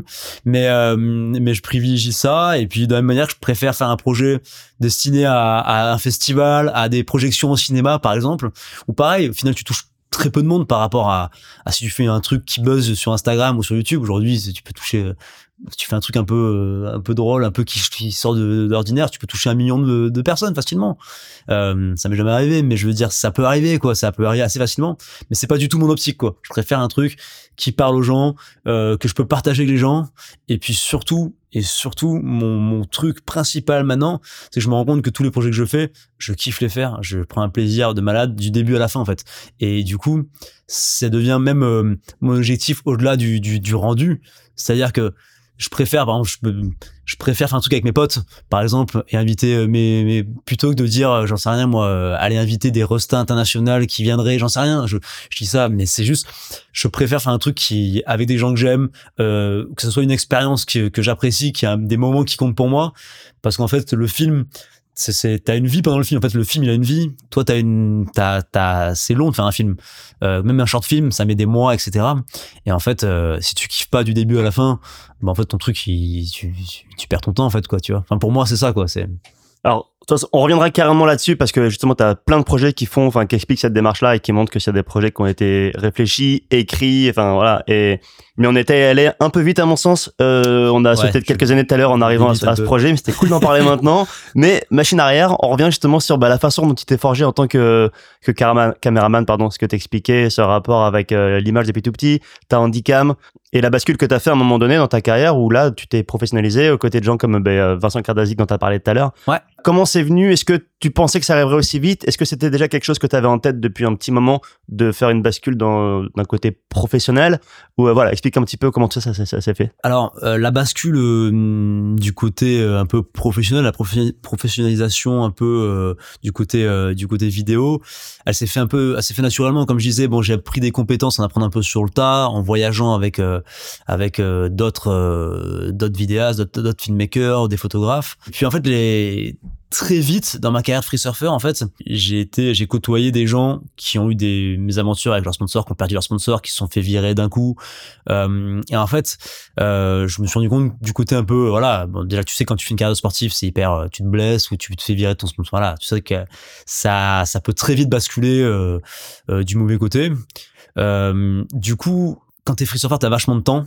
Et moi très vite en fait j'ai j'ai j'ai- je me suis dit il faut que je fasse des trucs à côté je, je me sentais déjà pas complètement euh, satisfait et pas complètement euh, comment dire euh, euh, épanoui euh, du fait de faire que du surf tout le temps quoi j'avais envie de, de, de faire des trucs à côté. D'ailleurs, euh, très vite, genre je crois en 2000, euh, 2010, un truc comme ça, j'ai commencé à, j'ai fait un BTS par Locknet par exemple. C'est-à-dire que j'ai un BTS, euh, un truc euh, de base, je sais plus, un truc genre euh, je crois que c'était euh, management des unités commerciales, un style euh, Ah, donc euh, rien à voir avec, euh, rien la à vidéo, voir, quoi. rien à voir avec la vidéo.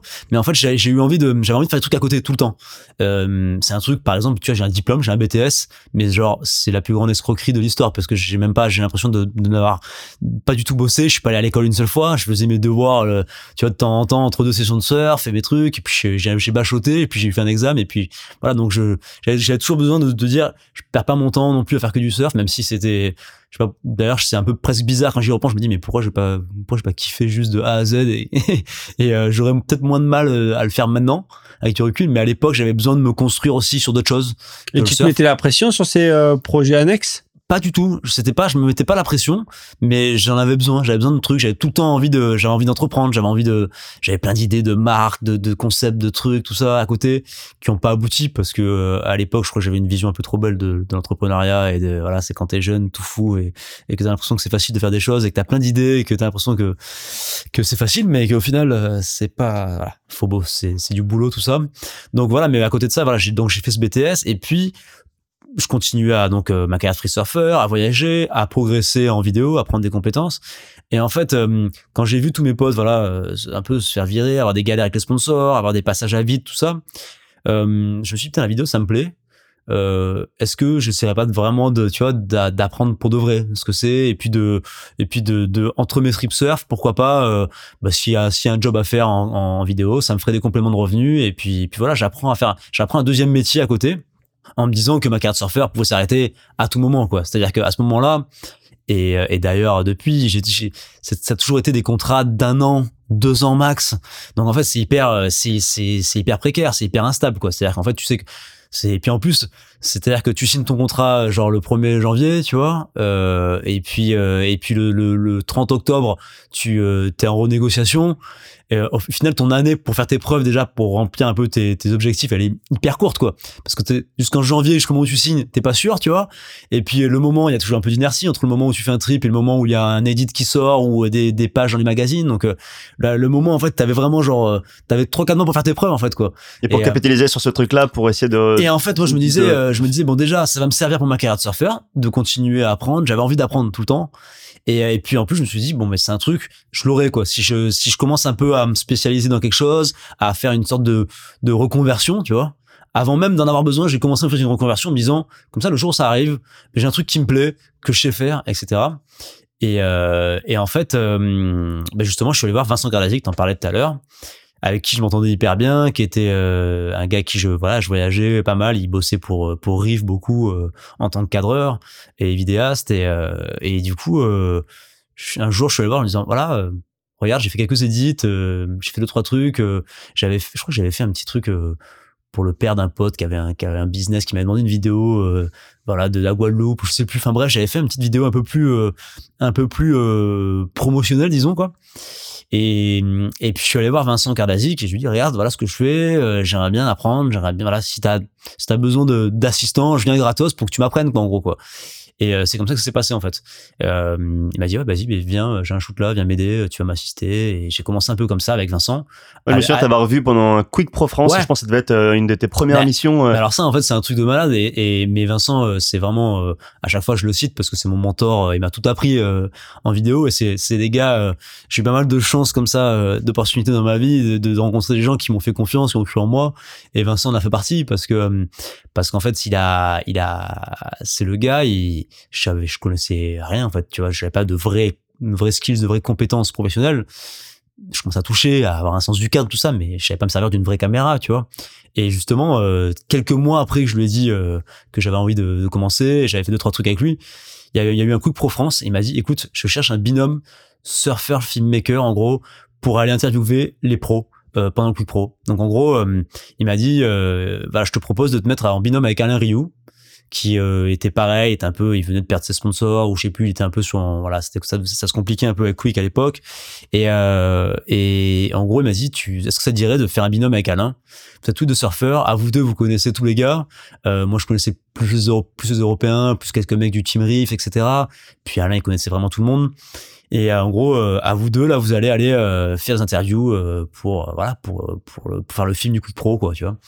Et, euh, et du coup, euh, je me suis retrouvé là à filmer avec une putain de caméra, à faire un truc, un vrai job de, de, de vidéaste, tu vois. Et euh, ça s'est hyper bien passé, mais a, il a, il a, il a mis all in hein, parce que clairement c'était je devais me servir d'un micro justement de il y avait du son à gérer tout ça moi j'étais complètement j'étais largué quoi tu vois et je dis mec t'es t'es sûr de ton coup parce que tu sais que je en vrai je sais pas filmer quoi je sais pas je sais pas me servir de tout ça il m'a dit t'inquiète ça va le faire et tout euh, voilà. Et... Parce qu'au moment où il t'a donné cette opportunité-là, toi, tu filmais avec quoi? C'était quoi ton matos? C'était je sais plus trop ce que j'avais, mais c'est l'époque en fait, ça faisait quelques années qu'il y avait les 5D, etc. Ouais, 5D, tu sais, tous les, ouais. les DSLR, en gros, les appareils Ouais. photo numériques là, commençaient à faire de la super euh, vidéo. Ça c'était hyper démocratisé. Tu faisais des, j'avais un, je crois que j'avais même pas un 5D, j'avais un genre un 550D, un truc comme ça, un Canon qui est l'équivalent d'un 7D, tu vois, qui filmait bien, et plus quelques petits objectifs, mais j'avais peu de matos encore. Et, euh, et voilà, donc Vincent, il m'a mis des super caméras dans les mains et euh, il m'a dit, viens m'assister sur un truc, là c'est du surf, tu connais, tu vas y arriver. Et c'est vrai qu'au final, bon, bah, dès que c'était des trucs avec euh, d'autres surfeurs ou euh, du surf, bah, je, bah, très vite, tu t'en sors bien. Euh, après, j'ai toujours fait peu de trucs de surf au final. Euh, à part quand il y avait vraiment une- un projet intéressant ou une opportunité euh, euh, voilà d'un, projet euh, cool ou, euh, ou intéressant financièrement parce que bah, vu que j'étais toujours sous contrat avec d'autres marques avec des marques tu vois c'était un peu compliqué tu vois Ouais, ouais. donc c'était un peu le, le, le dilemme du truc, c'est que vu mon background en fait, j'étais évidemment hyper sollicité par euh, par le milieu du surf, tu vois. Mais moi déjà, j'avais aucune envie et j'ai toujours aucune envie de me retrouver sur la plage quand il y a la gravière parfaite, quoi. J'ai envie d'être dans l'eau. Et en plus de ça, ben en gros, je me dois d'être dans l'eau par rapport à mes engagements que j'ai avec d'autres marques, tout ça. Et je donc en fait, euh, j'ai toujours euh, limité ce côté-là au maximum. Maintenant, ça m'est arrivé plein de fois. Euh, Enfin, ça m'est arrivé plusieurs fois.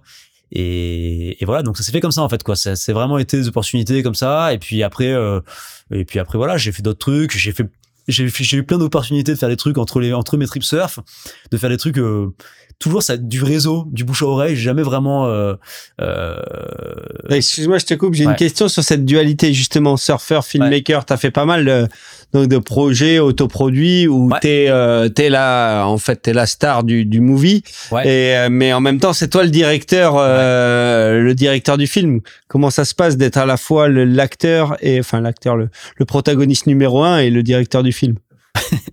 c'est euh, c'est un ego trip, tu vois. Faut faut rentrer dedans quoi. C'est un. Non, je rigole. Non, non, c'est c'est. Bah, euh, moi, j'avoue que à, force de le faire, presque, j'ai, j'ai, j'ai- je, je le vois même plus. Enfin, je, je lâche le truc. C'est-à-dire que maintenant, euh, je vois même plus que que c'est moi à la limite. Tu vois ce que je veux dire, quoi. C'est- C'est-à-dire que je fais un truc, je me dis, voilà, qu'est-ce que, euh, est-ce que je mets, enfin là, je, je, je me place. euh, je me comment dire je- j'extériorise un peu le truc. C'est à dire que euh, je fais comme si je faisais un montage avec quelqu'un d'autre ou que c'était voilà même si je suis protagoniste eh ben en gros je fais euh, au mieux euh, avec les, les trucs. Euh, évidemment des fois c'est un peu bizarre. Il y a des il y a des phases où je me dis euh, putain c'est c'est quand même euh, de faire des trucs sur toi tout le temps machin je me dis est-ce que mais au final euh, très vite ça s'est complètement effacé vu que tout le monde fait des selfies toute la journée tu vois. Je me dis bon voilà moi j'essaie de faire des trucs qualitatifs au moins. C'est presque c'est moins pire de, de tu vois de de- d'essayer de faire un truc euh, qui apporte un peu de que ça soit des beaux paysages des belles vagues ou une histoire tout ça que euh, que de montrer son cheeseburger même si ça m'arrive de le faire tu vois mais ou de j'en sais rien ou de montrer euh, son plat ses vacances etc donc bon ce côté là c'est vite euh, c'est vite estompé j'en ai pas trop pas trop souffert tu vois.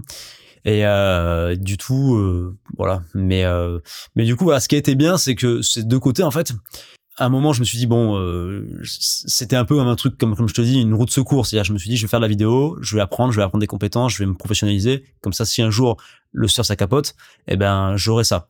Et puis en fait, euh, ça a fait l'effet contraire. Enfin, c'est pas que ça a fait l'effet contraire, c'est que au final, ça a renforcé ma carrière de surfeur parce que je me suis professionnalisé. J'ai grâce à, à certains jobs que j'ai fait, parce que je commençais à voilà à gagner de l'argent aussi avec le avec, avec la vidéo, euh, avec certains projets comme celui dont on parlait tout à l'heure qui m'ont permis de d'acheter du matos. Donc c'est à dire que ben, chaque chaque année ben, j'avais du meilleur matos. Euh, Aujourd'hui j'ai du super matos. Donc quand je fais euh, quand je fais un projet, ben, j'ai du matos de malade et c'est vrai que ben, quand je fais quand je fais un projet au final il me coûte rien puisque enfin il me coûte très peu d'argent puisque j'ai du super matos j'ai des compétences et puis euh, et voilà. Donc c'est vrai que comme tu disais pour les sponsors c'est devenu une euh, c'était une corde à mon arc en plus euh, qui était hyper euh, euh, qui avait vachement de valeur. Donc en fait ça ça m'a vraiment euh, aidé dans ma carrière de surfeur. Et euh, et puis ça a été que ça en fait. C'est que ça ça se répondait en fait. C'est à dire que ma de surfeur m'a aidé dans ma de vidéaste et ma carrière de vidéaste m'a aidé dans ma carrière de surfeur quoi Ta carrière de vidéaste aussi, ça t'a aidé dans la façon de t'adresser à tes sponsors. Enfin, je sais, bah, Ouais. on, on a l'occasion de discuter, mais à chaque fois que, à chaque fois que tu présentes un projet à tes sponsors, Ouais, ouais. c'est, c'est nettement plus construit que, que 80% des surfeurs qui présentent un projet à leurs sponsors. Bah ouais, parce que le fait de de de de, de c'est pas seulement un truc surf, euh, une activité, euh, c'est pas juste des projets comme ça. C'est un truc que, que je fais. Euh, il y a une certaine facette, il y a une certaine partie de ma vie qui est qui, est dans la vidéo professionnelle. C'est-à-dire donc je bosse avec d'autres professionnels, je bosse avec d'autres boîtes de prod, tout ça. Donc en fait, ben quand tu bosses avec d'autres gars, ben il faut parler sérieusement, il faut dire qu'est-ce que tu ce que tu vas faire exactement, ce que tu as en tête. Quand tu veux, si tu bosses avec d'autres gens, ben y y a, tu parles, tu parles d'argent, tu, tu négocies aussi. Donc voilà. Puis je te dis, les deux se sont vachement parce que j'ai eu l'habitude de négocier avec les sponsors depuis tout jeune. Donc euh, t'apprends à te, voilà, t'as, être surfeur pro, c'est presque comme une petite entreprise, tu vois. Donc en fait, euh, quand j'ai commencé à bosser, euh, à avoir des trucs, des jobs professionnels en tant que vidéaste, bah, j'avais déjà cette notion un peu d'entrepreneuriat. Et puis au contraire, ça l'a renforcé puisque de bosser avec beaucoup, avec des pros aussi, bah, ça m'a permis de, de, de, mieux gérer ma relation avec le sponsor, de gérer les projets, etc. Donc en fait, je te dis, ça s'est vachement répondu, ça a fait écho euh, tout le temps et ça continue à le faire. Et c'est trop bien parce que il y a des fois on me propose des projets un peu extra surf euh, en tant que vidéaste et parce que euh, genre les gars ils ont vu un documentaire de surf ou un, ou edit de surf. Déjà à chaque fois je, je, suis un peu surpris parce que je me dis là tu me demandes par exemple de faire un truc j'en sais rien moi pour euh, pour promouvoir telle ou telle chose. Euh, par rapport à ma vidéo de surf que j'ai fait où il y a des mecs qui surfent à plusieurs sur une vague, t'es sûr de, t'es sur ton coup en fait, tu vois. Il me dit ouais non mais j'adore et tout et parce que c'est des gars qui ont un lien avec le surf etc. Et puis euh, qui sont contents de, qui voilà, qui m'aiment bien j'en rien, qui, sont contents de bosser avec moi. Et donc en fait ça s'est répondu tout le temps comme ça quoi. Et euh, et ça qui est hyper cool quoi en fait quoi. Donc euh, voilà, ça ça continue à bien se goupiller et à avancer comme ça. Donc euh, donc voilà, à chaque fois je me dis bon bah, tu vois ça à un moment peut-être falloir choisir et puis au final ça continue voilà comme ça donc c'est cool. Il y a aussi un truc dont on n'a pas parlé tout à l'heure, c'était ton rapport à la vidéo en tant que surfeur avant de t'y mettre, genre dans les vidéos de surf. Est-ce que tu un énorme consommateur de, de vidéos de surf dans, dans ta jeunesse? Alors, j'aurais du mal à dire si j'étais euh, plus que la moyenne ou quoi. Après, je pense que quand t'es quand t'es Groms, quand t'es ado euh, et que t'es surfeur, euh, en tout cas quand t'es surfeur passionné, compétiteur, tout ça, et que t'es à fond, que tu vis surf, que tu manges surf, que tu que tu chies surf, bah tu tu tu tu tu manges des VHS quoi. Quand t'es tu je regardais en boucle des des Row Irons, des Fanning the Fire, Kelly Slater Black and White, tout ça, tous ces VHS là, je les ai poncés, je les connais par cœur. C'est-à-dire que j'entends euh, un petit bout là, tu me fais un blind test, je te dis direct dans quelle vidéo c'est. Et, euh, et du coup, euh, évidemment, j'en ai, j'en ai mangé beaucoup. Et au final, euh, alors qu'à l'époque, je pense que c'est cette rareté qui, a, qui avait ça, mais j'en mangeais, enfin j'en regardais beaucoup plus à l'époque. Bon, je pense qu'il y avait le côté un peu quand t'es ado, t'es à fond. Tu... Aujourd'hui, je vis plus que pour le surf. J'ai d'autres centres d'intérêt, j'ai d'autres. Je suis un petit peu moins à fond, même si je surfe au taquet et que voilà, je suis, je suis toujours au taquet, mais moins à fond en tout cas sur le contenu, les vidéos, les news et tout ça. Tu vois, je suis dans les, les potins du surf. Ça m'intéresse un petit peu moins. Enfin, en tout cas, j'ai pris un petit peu de, de distance, mais euh, mais surtout. Euh, il y en a trop en fait. On est tellement. Euh... Ouais, je pense que c'est ça. C'est qu'avant c'était un événement. Quand il y avait une, une nouvelle vidéo, ouais. quand Taylor Steele sortait une vidéo, tu savais que c'était l'événement de l'année. Voilà, donc la vidéo, ta VHS ou ton DVD, tu l'achetais et puis tu, tu le rouillais quoi. Tu le tu le tu le matais. Euh, tu matais 200 fois, 500 fois, 1000 fois. Tu te regardais, tu connaissais, t'avais tes parts que tu, alors quand t'avais les DVD, du coup, après t'avais les chapitres, t'avais tes parts, tu, c'était ok, c'est parti, là, la part d'Andy ou de. Avant de surfer, tu savais que tu voulais mater telle part de ah ouais, tel voilà, gars. Tu savais qu'il y avait tel, tel truc où il y avait euh, telle musique que t'aimais bien avec telle part, euh, t'allais surfer tel spot, tu regardais justement avec un spot un peu similaire. Et, euh, et du coup, euh, non, c'est clair que c'était, c'était, bon, je pense, je sais, je sais pas si j'avais un rapport, en tout cas, vraiment, euh, euh, différent du fait que je sois vidéaste ou en tout cas que je sois passionné de vidéo euh, aux vidéos de surf tu vois que qu'un autre teenager ouais, mais surfeur, en, en, tout, en, tout cas ouais tu matais ouais, des voilà. vidéos et Ouais. tu ouais, ouais. mais après oui ça- après c'est c'est vrai que ça s'est ça s'est développé et j'ai eu très vite des, des tu vois des des vidéos qui m'ont un peu marqué euh, des films de surf qui m'ont marqué où il y avait un peu plus d'histoire où il y avait où il y avait un peu plus de de de- d'émotion tu vois même si c'était pas vraiment même s'il y avait pas une vraie narration mais par exemple des des films comme euh, comme euh, Sipping Jetstream par exemple Ouais. de, ou Castle in the Sky de Taylor Steele qui sont arrivés euh, bon c'est un- sur le tard mais c'est un peu au, au moment où moi je tu vois je commençais vraiment à me mettre je me suis dit ben moi pour moi l'édit de surf ça ressemble plus à ça que à que que à qu'à un momentum ou à, tu vois ou même si c'est le même réalisateur pour le coup tu vois mais euh, qu'un qu'un qu'un qu'un qu'un qu'un surf porn à 100% quoi Mais c'est marrant parce qu'on se rend compte que même euh, jusqu'à Momentum, Taylor Steele, c'était vraiment du surf porn, comme on disait, et la recette, elle marchait hyper bien. ouais Et en fait, toi, tout à l'heure, on parlait des, des concepts vidéo que toi, maintenant, tu développes. Mais euh, après Momentum Under the Influence, il y a eu les campagnes. Et campagne, il y en a un, c'est des- déjà des surf concepts avec, euh, tu sais, ces petites parodies de, de, Ouais, de ouais, pub ouais, il ou quoi. avait-. Stranger Than Fiction, c'est aussi en fait un concept avec euh, genre les. C'est en disant que, les, que les parts sont des trucs fake euh, dans le studio ou quoi. Mhm. Et après, lui, il a élaboré le, truc- le, le concept avec de l'écriture, des trucs comme ce que tu viens de citer. Euh, mais en tout cas, voilà, qu'il a aussi eu une maturité qui a fait qu'il a eu besoin de passer à autre chose et de faire des, des projets un peu plus chiadés en tout cas que, que ce qu'il a pu faire jusqu'à jusqu'à ça. Quoi. Bah grave, grave. Non, non, c'est. Moi, j'avoue que ça m'a plus. Le, le- je te dis le déclen- le déclenchement pour moi, c'est plus des vidéos comme euh, comme Sip Stream par exemple, Ouais. qui ont euh, où il y avait vraiment Même Euh, l'esthétique en fait, de- la y lumière. l'esthétique était beaucoup plus. C'était filmé euh, soit en péloche, soit avec une RED ou Ouais, avec ouais. des caméras de cinéma numérique. Euh, et du coup, il y avait vraiment. Il y avait, y a- les bandes son étaient hallucinantes. euh, Il y avait vraiment, euh, t'avais, voilà, c'était, c'était des tracks un peu moins bourrin, un peu, c'était un peu moins bourrin, mais c'était, euh, il y avait des trucs vraiment euh, qui allaient trop bien sur la musique. C'était trop calé. Il y avait des, il y avait du sound design. Tu entendais euh, quand t'avais un pêcheur qui remontait sa ligne. Il y avait, il y avait, tu vois, Ouais, ouais, donc ouais. tu, ça se rapprochait plus de d'un docu ou de la fiction. Il y avait vraiment des super beaux portraits. L'image est incroyable. Tu vois, la photo est incroyable sur ce Mhm. film. Euh, du coup, euh, voilà. Le Drifter aussi, par exemple. Ouais, voilà, tout ça. Et, et puis, euh, bon, évidemment, Taylor Steele, c'est c'est un peu le, le, le, boss euh, de la, de la vidéo de surf. Mais, euh, mais en tout cas, c'est vrai que ces vidéos, euh, que ça, j'ai toujours accordé beaucoup de, beaucoup, beaucoup d'importance à la musique. Et, euh, et c'est vrai que ça soit euh, pour une vidéo comme Speed Stream ou une, une part qui tabasse un peu plus, euh, la musique, c'est, c'est hyper important. Alors attends, je saute sur l'occasion. Merci pour la transition, elle est belle. Euh, donc voilà, ouais, plateau d'argent.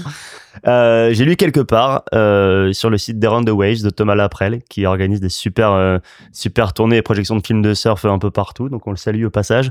Que l'un des morceaux que t'écoutais justement avant d'aller surfer, c'était euh, de, de Drive-In qui illustre la part de Taj Burrow, dans euh, Momentum Under the Influence. Je sais plus, ouais, je sais plus quel, quel momentum c'était, mais euh, c'est vrai Ouais, que cette musique, elle, Ouais, ouais. elle est, elle est top. Et la part était incroyable. Elle est incroyable. Donc la musique, on va l'écouter de suite et la part, vous pourrez la retrouver puisqu'on mettra évidemment le lien en description de l'épisode. Et on se retrouve tout de suite après. Dances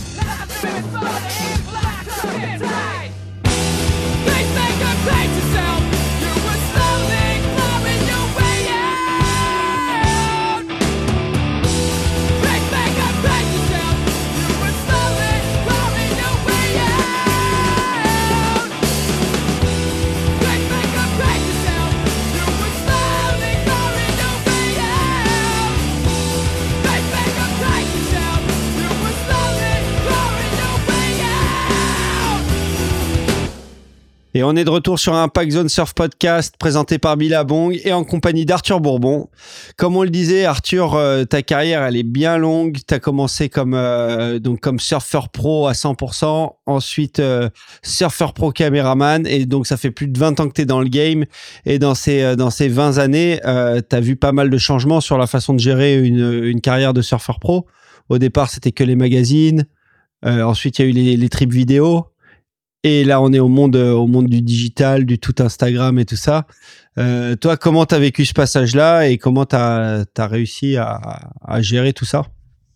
Bah, comme je disais un peu tout à l'heure, en fait, c'est vrai que hum, d'avoir un peu une longueur d'avance, puisque euh, j'ai voilà, je, je faisais des édits avant que avant que tout le monde fasse des, des, des édits et, euh, et je vais commencer à un peu à faire de l'autoproduction, à autoproduire euh, tous ces petits clips, tout ça, euh, avant que ce soit vraiment euh, euh, l'actualité en fait. Et, euh, et du coup, euh, voilà, maintenant euh, presque euh, heureusement, j'ai envie de te dire, parce que euh, j'ai un peu du mal avec les réseaux sociaux, tu vois. Pour moi, c'est pas forcément le plus le plus facile. Je suis pas très bon là-dedans. Je fais à peu près, euh, je fais le nécessaire. Je communique un peu sur ce que je fais, sur mes projets, tout ça.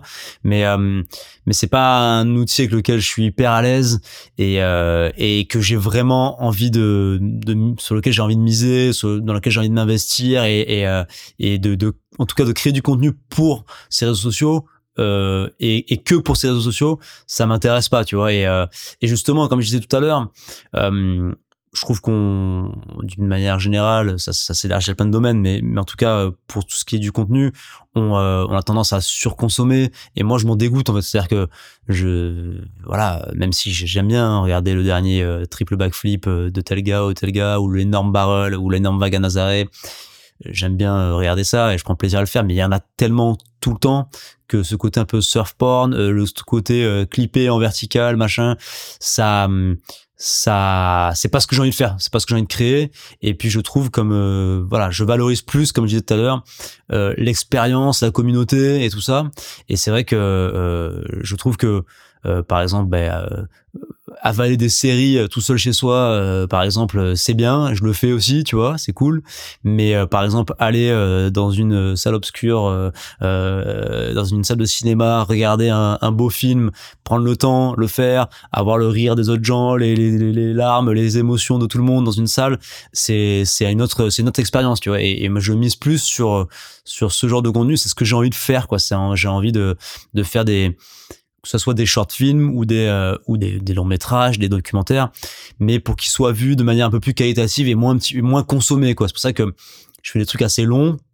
Euh, pas que, mais mais en tout cas, j'essaie qu'il y, ait- qu'il y ait une petite histoire, que ça soit que les gens en vraiment ils prennent le temps de le regarder. C'est pour ça d'ailleurs que je te disais, je je je mets je mets encore mes clips sur Vimeo. C'est un truc, c'est presque c'est presque préhistorique de mettre ses clips sur Vimeo encore quoi.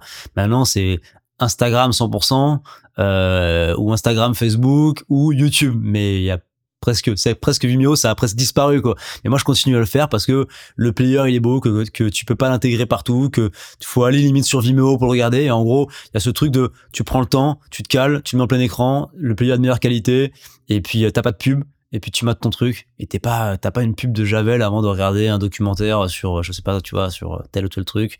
T'es t'es moins de pollution t'as pas euh, Nabila euh, qui se casse la gueule euh, en, subje- en suggestion à côté et euh, je sais pas trop quoi. T'es voilà t'es je, je je valorise ça quoi. Et j'essaie de de créer du contenu dans ce sens là et et du coup du coup c'est encore aussi quelque chose qui me permet euh, à ma manière de me démarquer un peu tu vois.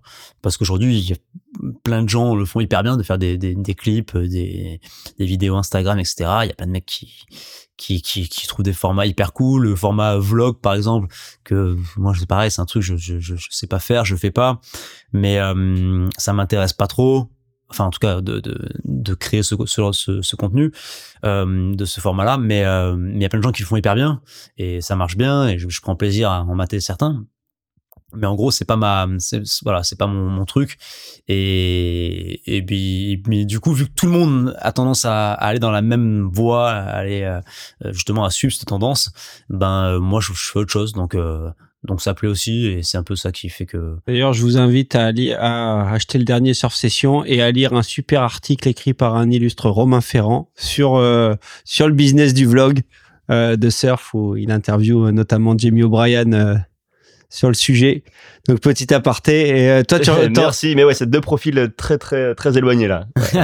ouais, t'en- t'en regardes un peu des, des, des vlogs de surfeurs Vite fait, vite fait. Comme je disais tout à l'heure, j'ai quand même, euh, je regarde un peu, euh, je suis les, grandes, euh, tu vois, les, les, les, grands, les grands médias du surf euh, sur les sur réseaux sociaux. Donc j'ai toujours les petites, euh, les extraits, les bandes annonces, les petits, les petits clips, euh, les, les, les highlights, disons. Mais je consomme assez peu, je regarde assez peu de trucs de surf. J'ai un peu, j'ai un peu lâché prise. J'ai un peu lâché sur euh, sur euh, les derniers, les dernières productions. J'aime bien justement quand il y a un beau film qui sort, évidemment, je suis premier à aller l'acheter ou le mater à une projection si pas justement y a Around the Waves ou quelque chose qui a une projection dans le coin, je vais direct aller voir le dernier film de John John ou justement il y a des gars qui tu vois comme ça qui qui font des films où a- ça ça continue à y a ça c'est c'est c'est hyper euh, ça bosse euh, l'image ça bosse la musique ça il y a vraiment ça il y a y a bon c'est euh, c'est des c'est très gros budget mais je veux dire il y a du il y a un vrai truc derrière il y a une vraie intention de de faire un, beau donc ça je vais je, je vais voir. Mais c'est vrai que tous les vlogs tout ça tout je regarde peu euh, de temps en temps. Il y a des tu vois des gars que bah, des genre Nick Van Hoop qui est assez bon là-dedans par exemple qui euh, qui, qui, qui sort des vagues incroyables et qui en plus hein, tu vois même si on est plus proche du tout mais c'est un pote de, longue date quoi. On surfait j'allais chez lui euh, dormir au Portugal à Sintra. Donc c'est un, un poteau donc de le voir euh, charger euh, tu vois des vagues énormes et raconter un peu sa life un peu à l'américaine certes mais mais ça marche bien et, c'est cool et les images sont dingues à chaque fois il fait ça bien donc euh, il y a des trucs comme ça que je regarde mais d'une manière générale euh, c'est vrai que je j'en regarde assez peu Ouais, comme on disait, toi, t'es parti vraiment sur une démarche beaucoup plus euh, documentaire. Justement, tu as eu une grosse actu euh, sur les euh, 18 derniers mois, qui était euh, la sortie du film euh, Water Gets No Enemy.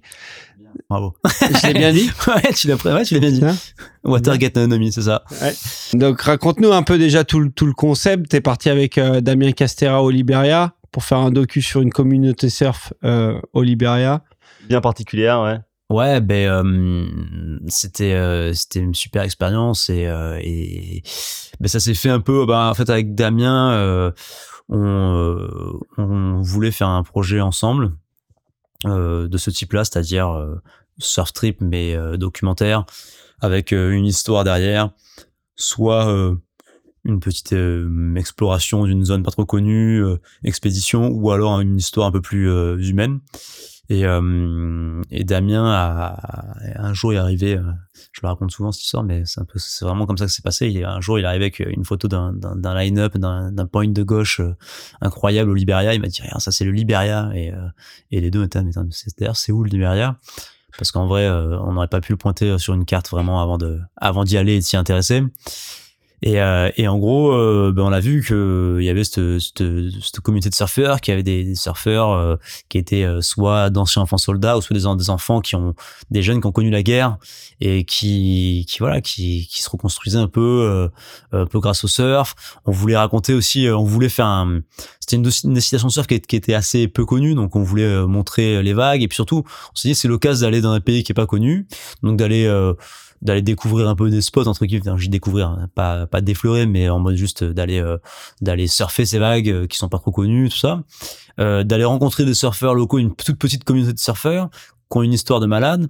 Et puis aussi c'est un pays qui est qui est souvent euh, utilisé euh, enfin en tout cas à chaque fois qu'il y a une production qui est faite sur ça sur sur sur euh, sur la guerre sur les enfants soldats c'est toujours assez euh, assez lourd assez péjoratif. On en revient toujours un peu aux mêmes choses. C'est c'est un peu des trucs euh, comment dire ils font du sensationnel un peu quoi. Et, et nous on voulait arrêter de montrer des, des anciens chefs de guerre cannibales qui qui faisaient des trucs horribles et puis les enfants les anciens enfants soldats qui se droguent dans un coin parce qu'ils sont traumatisés on voulait montrer euh, bah, ceux qui s'en sortent ceux qui s'en sortent grâce au surf on voulait montrer la beauté du pays montrer euh, les vagues que c'était un petit paradis que voilà on voulait euh, un peu euh, redorer euh, l'image du, du Liberia à notre à notre euh, à notre échelle hein, tu vois. Mais en tout cas on voulait illustrer le renouveau parce qu'il y a vraiment un renouveau quoi. Il y a vraiment un, un vrai voilà une vraie le pays est en paix ils ont un nouveau président Georges Weah qui est l'ancien footballeur professionnel.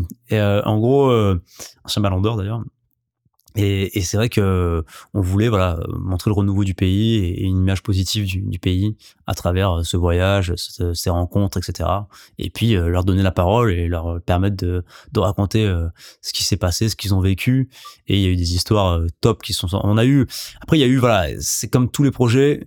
Il y a des fois euh, ça marche et des fois ça marche moins bien. Et là c'est vrai qu'il y y a eu un petit peu tout qui s'est bien goupillé quoi. C'est-à-dire que on a eu euh, toutes les rencontres qu'on voulait faire, on a pu les faire avec même des trucs qui étaient inattendus, qui sont hyper, euh, qui sont arrivés par hasard, euh, géniaux, géniaux. Euh, on a eu des super vagues, on a eu un peu les meilleures conditions que tu peux avoir là-bas. Euh, Combien de ouais, temps vous êtes resté sur place? On est resté presque un mois, un peu plus de trois semaines. Ok. Et du coup, euh, du coup, ben voilà, super trip, euh, super vague, super rencontre, super aventure humaine. Et euh, et puis on a pris le temps de faire ce documentaire. Et ça a été quand même fastidieux parce qu'on n'avait pas beaucoup de moyens. Ça c'est au fur et à mesure de l'aventure, euh, nos sponsors nous ont aidés et on a quand même réussi à avoir un budget quand même correct, mais qui restait très faible par rapport à ce qui ce qu'il en est ressorti et ce qui ce qu'on a fait. Il y a plein de gens qui ont joué le jeu en fait, qui étaient euh, qui étaient touchés par le sujet, des mecs qui sont dans la profession, qui sont par exemple euh, je pense à un étalonneur, par exemple, un gars qui fait la, la, la collection, euh, la co- la correction colorimétrique euh, des images, qui fait la couleur, euh, euh, l'ingé son, qui nous a fait le mix audio. Enfin, il y a plein de gens comme ça qui, qui étaient un peu des, des potes. Euh, euh, Benjamin Artola qui a fait toutes les animations, qui est un, qui est, qui est, qui est un, pote du Pays Basque, qui est artiste. Euh, qui, qui touche un peu à tout, euh, euh, qui a fait des super dessins, euh, qui, qui a géré toute la partie animation. Et ça, c'est des trucs qui coûtent hyper cher normalement. Et c'est des gars qui ont, qui ont voulu jouer le jeu parce qu'ils trouvaient euh, le sujet cool. Ils trouvaient qu'il y avait, voilà, il y avait, euh, il y avait, il y avait du fond. Il y avait, ils étaient contents de, de, bah, de participer à l'aventure avec, un, voilà, avec des contreparties financières euh, beaucoup moins, euh, euh, voilà, c'est pas ce qui se fait d'habitude, quoi, tu vois. Donc ça nous a permis de faire un super beau film avec euh, pas trop de budget et, euh, et on est content parce que on s'est on s'est on s'est fait chier à le faire et ça il y a eu un, un gros succès donc euh, donc c'est trop cool quoi. Vous C'est- avez gagné des prix. Et ça continue encore euh, aujourd'hui Ouais, on a encore des on a encore des prix qui tombent. euh, on a gagné le prix un prix à Londres il y a pas très longtemps du meilleur documentaire euh, au London Surf Film Festival. On a gagné plein de prix dans des festivals d'aventure, d'outdoor. On a gagné euh, le prix du meilleur film au festival d'Anglette, euh, du film de surf. On a gagné euh, prix du jury au festival d'aventure de La Rochelle. Il y a eu vraiment beaucoup beaucoup de prix euh, international pour la musique, pour euh, voilà. Et puis comme tu dis, ça vous a fait sortir du, euh, du microcosme surf. Ça va, ça va au-delà. Ouais, exactement. Et, euh, et c'est un peu l'idée aussi de de faire des films de surf où il n'y a pas que du surf et des, des films comment dire de voyage mais qui sont euh, en gros c'est un peu c'est à dire que ça peut être euh, pour un surfeur c'est cool c'est un film de surf mais il a pas que du surf tu vois. Et à la fois pour quelqu'un qui qui a rien à voir avec le surf qui n'est pas surfeur ça se regarde complètement parce qu'en fait euh, il y a du surf mais il y a beaucoup de paysages de de de de, de, d'images autour d'interviews d'histoires tout ça. Et en fait euh, c'est voilà c'est c'était c'était l'idée. Et, euh, et on s'en est pas trop mal sorti donc donc c'est cool. Et puis maintenant voilà moi j'essaie de continuer un peu dans cette dans cette voie là Et euh, comment tu le digères? Ça Parce que c'était un processus quand même qui a pris euh, entre le la mise en place du voyage, le, le tournage, la, la production du film, euh, l'editing et, et la, la vie du film qui continue. Euh, comment tu le digères ça? Comment tu arrives à passer à autre chose et Bah, c'était long, hein, c'était long, c'est sûr, sur toute la.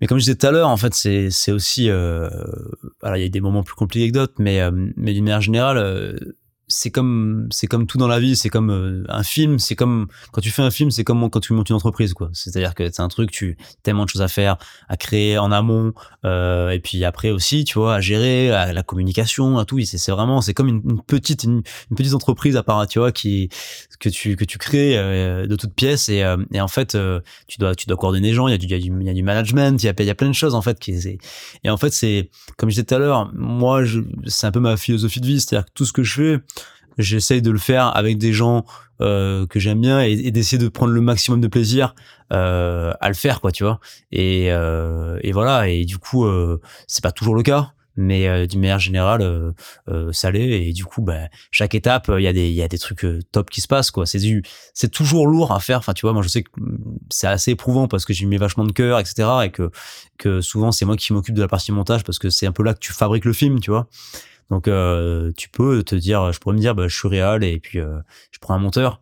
Mais j'aime bien mettre les mains dedans et, euh, et, et- et vraiment confectionner le film comme je l'imagine vraiment. Et, euh, et en fait, euh, c'est hyper éprouvant, quoi. C'est hyper éprouvant et il y a un côté, euh, quand tu sors le film, tu vois.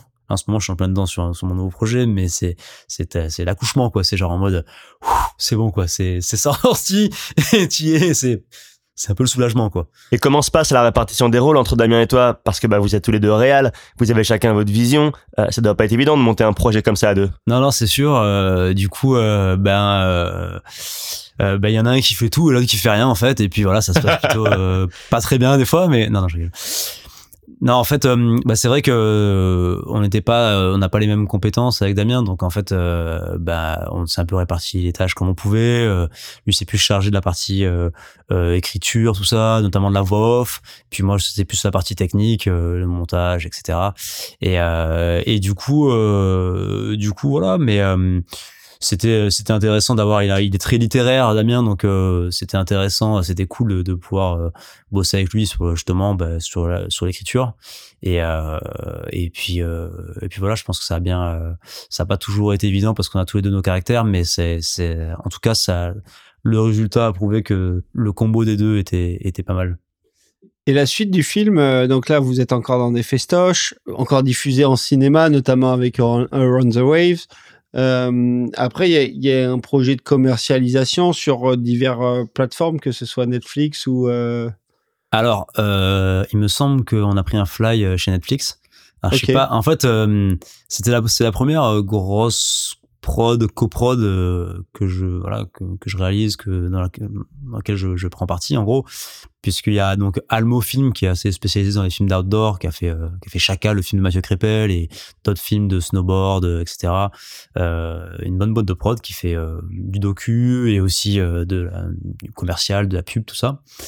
Et du coup qui ont coproduit le film avec nous. Et, et eux sont partis sont sont occupés de la partie un peu euh, diffusion commercialisation un peu de tout le tout l'admin en fait. Et euh, ce qui a été cool hein, parce que ça a bien soulagé euh, le taf. Et on a signé un contrat en fait. Donc la, la coprod a signé un contrat avec un distributeur. Donc en fait on a un distributeur pour le film qui, s'occupe de, de commercialiser le film. Donc on, je, je suis pas vraiment au courant des, des différentes discussions, etc. Je sais que ça ça l'a pas fait avec certaines plateformes style Netflix. Euh, mais, euh, mais par contre, il est sur toutes les plateformes VOD. Ils l'ont mis en ligne sur toutes les plateformes VOD. En, donc en gros, euh, euh, à la location et à l'achat. Euh, mais il y est sur beaucoup, beaucoup. C'est-à-dire qu'il y a... il est sur euh, Google, Amazon, euh, euh, Apple, tous les tous les méchants. Et, et, euh, non mais ouais sur Orange, euh, je sais peut-être pas Canal, mais je sais plus. Enfin, bref, tu peux l'acheter et le louer sur beaucoup beaucoup de, de, de plateformes de streaming. Et, et du coup voilà, donc tout le monde peut le regarder à n'importe quel moment. Et puis il continue à tourner en festival et dans des projections en cinéma, etc. Euh, enfin, en cinéma, c'est des projections, euh, comment dire, occasionnelles. Hein, c'est pas, il est, il pas à l'affiche euh, en salle. Et, euh, voilà, mais ça continue, ça continue à tourner. On a encore eu des demandes. Franchement, il y a toutes, toutes les semaines, il y a, une demande qui tombe, un truc qui, un festival. franchement, j'ai du mal à suivre. On commence à avoir du mal à suivre parce qu'on a fait tellement. Il y a des trucs qui ont été reportés 12 fois avec le Covid qui apparaissent et puis tout d'un coup, tu te fais taguer dans un truc sur Instagram en mode, euh, il y a un nouveau festival euh, qui devait être fait en en janvier euh, 2021 et qui, a, qui se fait en avril euh, 2022, tu vois. Mais euh, voilà, ça, ça a été un peu compliqué. Ça a été un gros challenge. Comme tout le monde, comme tous les projets d'un peu dans tous les domaines de tout le monde. Euh, le, le Covid, évidemment, c'était pas le meilleur timing puisque le film est sorti. Je crois qu'on l'a sorti en euh, février euh, 2020. Ah, ouais. Donc, tu vois, l'art du timing, quoi. Donc, en fait, euh, ça, il y a eu beaucoup, beaucoup de festivals qui ont, qui ont capoté, enfin, capoté, qui ont, qui ont dû être, euh, euh, ben, euh, repoussés, euh, ou annulés, euh, et, mais du coup, c'est aussi ça qui a fait un peu la, la longévité du, euh, de la diffusion.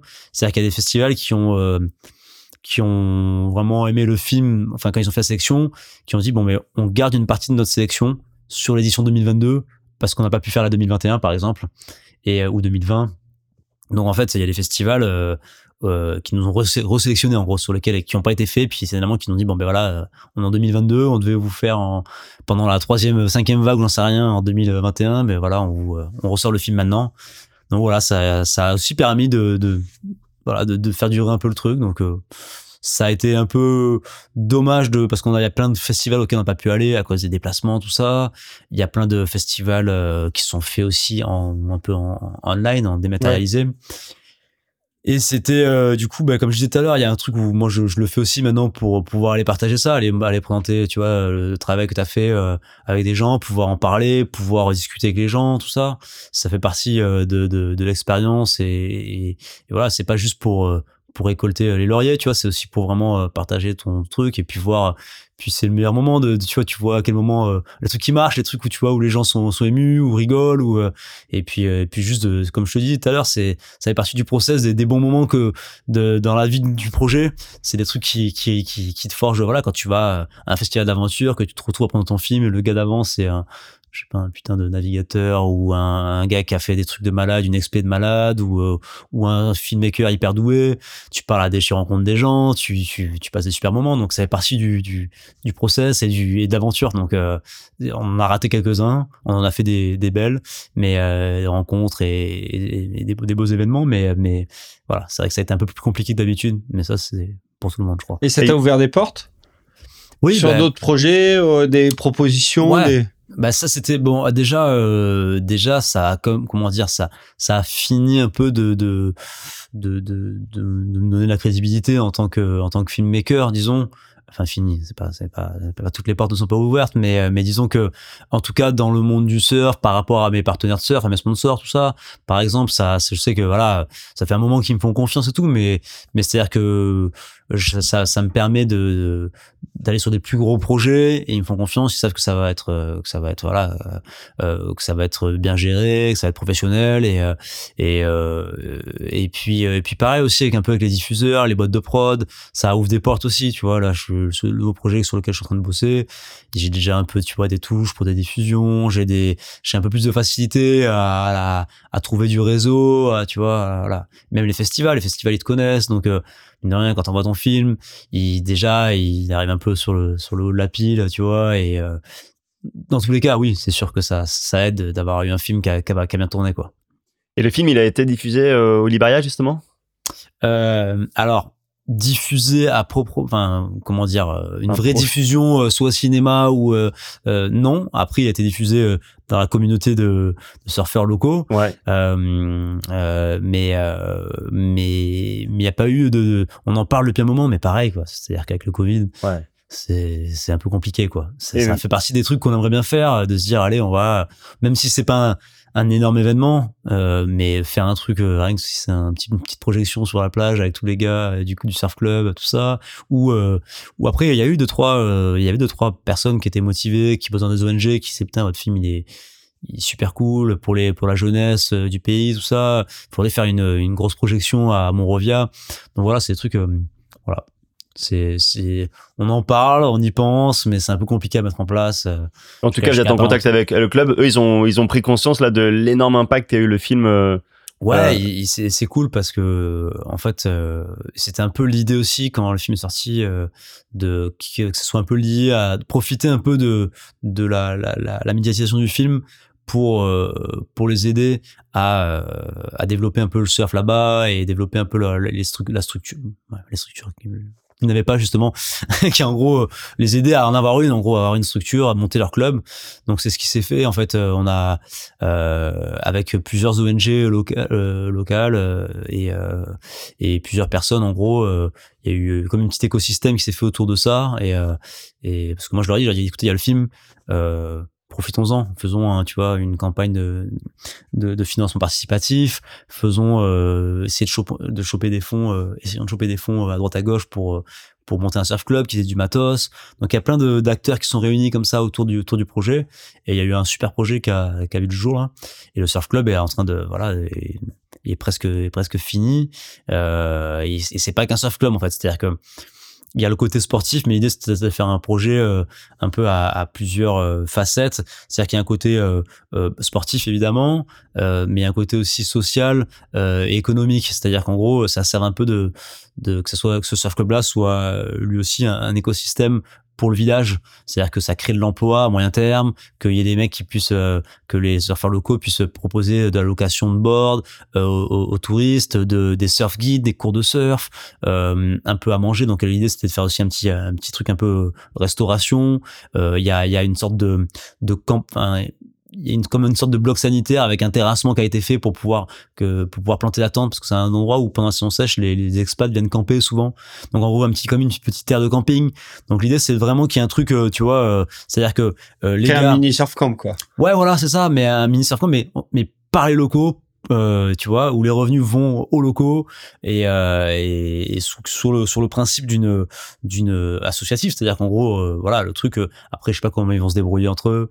Ça ça voilà ça c'est euh, c'est on n'a pas moi j'ai pas la on n'a pas notre notre mot à dire vraiment mais il y a il y a un y a un canadien là-bas qui les aide depuis hyper longtemps euh, euh, qui qui qui aide un peu à à structurer un peu tout le projet.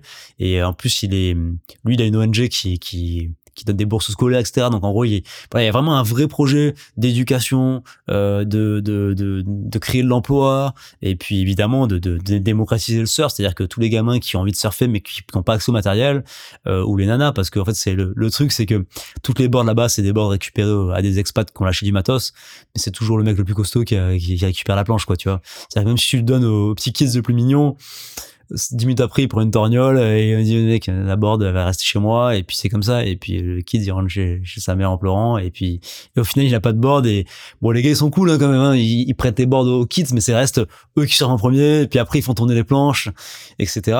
Et là, en fait, bah, ça s'est vachement développé. Un peu valable sur le line-up ici aussi. Hein. Un peu aussi. Bah, bon, tu vois quand même, tu vois quand même pas mal de kids avec des planches toutes neuves. Euh, oui, oui, facilement clair. ici. Tu as pas souvent des kids se prêter des planches au bord, quoi, tu vois. Là-bas, c'était vraiment, il y a une planche pour 10, 10 enfants, quoi, tu vois.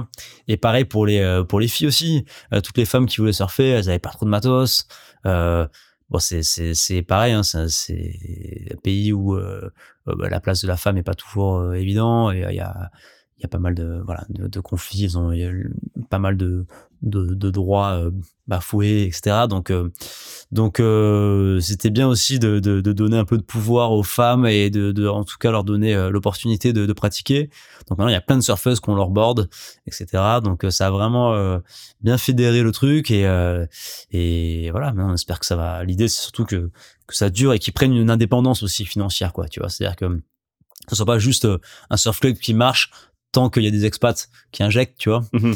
Parce que c'était beaucoup ça jusqu'à présent. Donc l'idée c'est maintenant c'est de les former, qu'ils aient des euh, des diplômes, qu'ils aient des compétences pour euh, pouvoir vraiment développer le surf et développer une petite économie autour du surf et puis euh, et puis autogérer euh, tu vois le club et voilà quoi. Tu parles beaucoup des expats. Il y a, y y a beaucoup de gens non, non locaux qui surfent là-bas?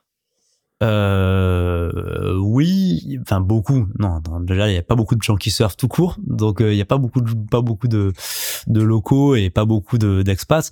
Mais euh, en fait, euh, il y a pas mal d'Américains, pas mal de Canadiens, de- d'Européens qui viennent. euh, Il y, a beaucoup, beaucoup. C'est un des pays où il y a le plus d'ONG, quoi. C'est, à l'époque, je crois qu'il y a, il y a, il y a 3-4 ans quand on y allait, c'était euh, le quatrième pays le plus pauvre au monde. Il me semble que maintenant c'est le pays le plus pauvre au monde.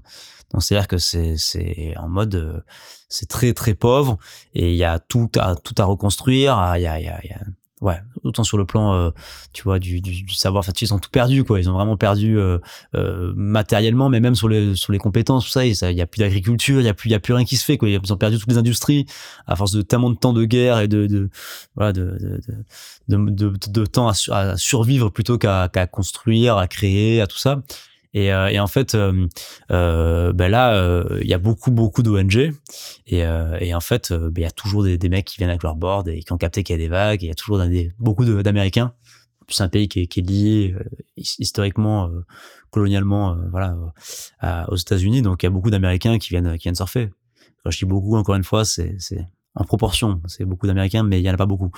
Mais euh, mais voilà, de plus en plus. Et puis le film, euh, souvent quand on fait un surf trip, quand on fait euh, une vidéo, quand on on monte pas l'endroit ou en tout cas on, on essaye au minimum euh, de, de voilà on essaie de pas griller géographiquement voilà, le, on le essaie spot. ex- exactement on essaie de pas griller le spot quoi tu vois c'est un peu le truc quand t'es free surfer c'est un peu ton métier de griller des spots au final parce que même t'as beau ne pas dire où c'est vu que tu fais un reportage sur une vague bah, évidemment il y a toujours un gars qui qui est plus malin qu'un autre et qui trouve et puis un gars qui connaît un gars qui a surfé cette vague et puis qui le dit à l'autre et puis puis voilà tu tu donnes du crédit à la vague tu tu euh, tu, lui fais de la pub donc forcément tu peut-être pas à préserver les spots.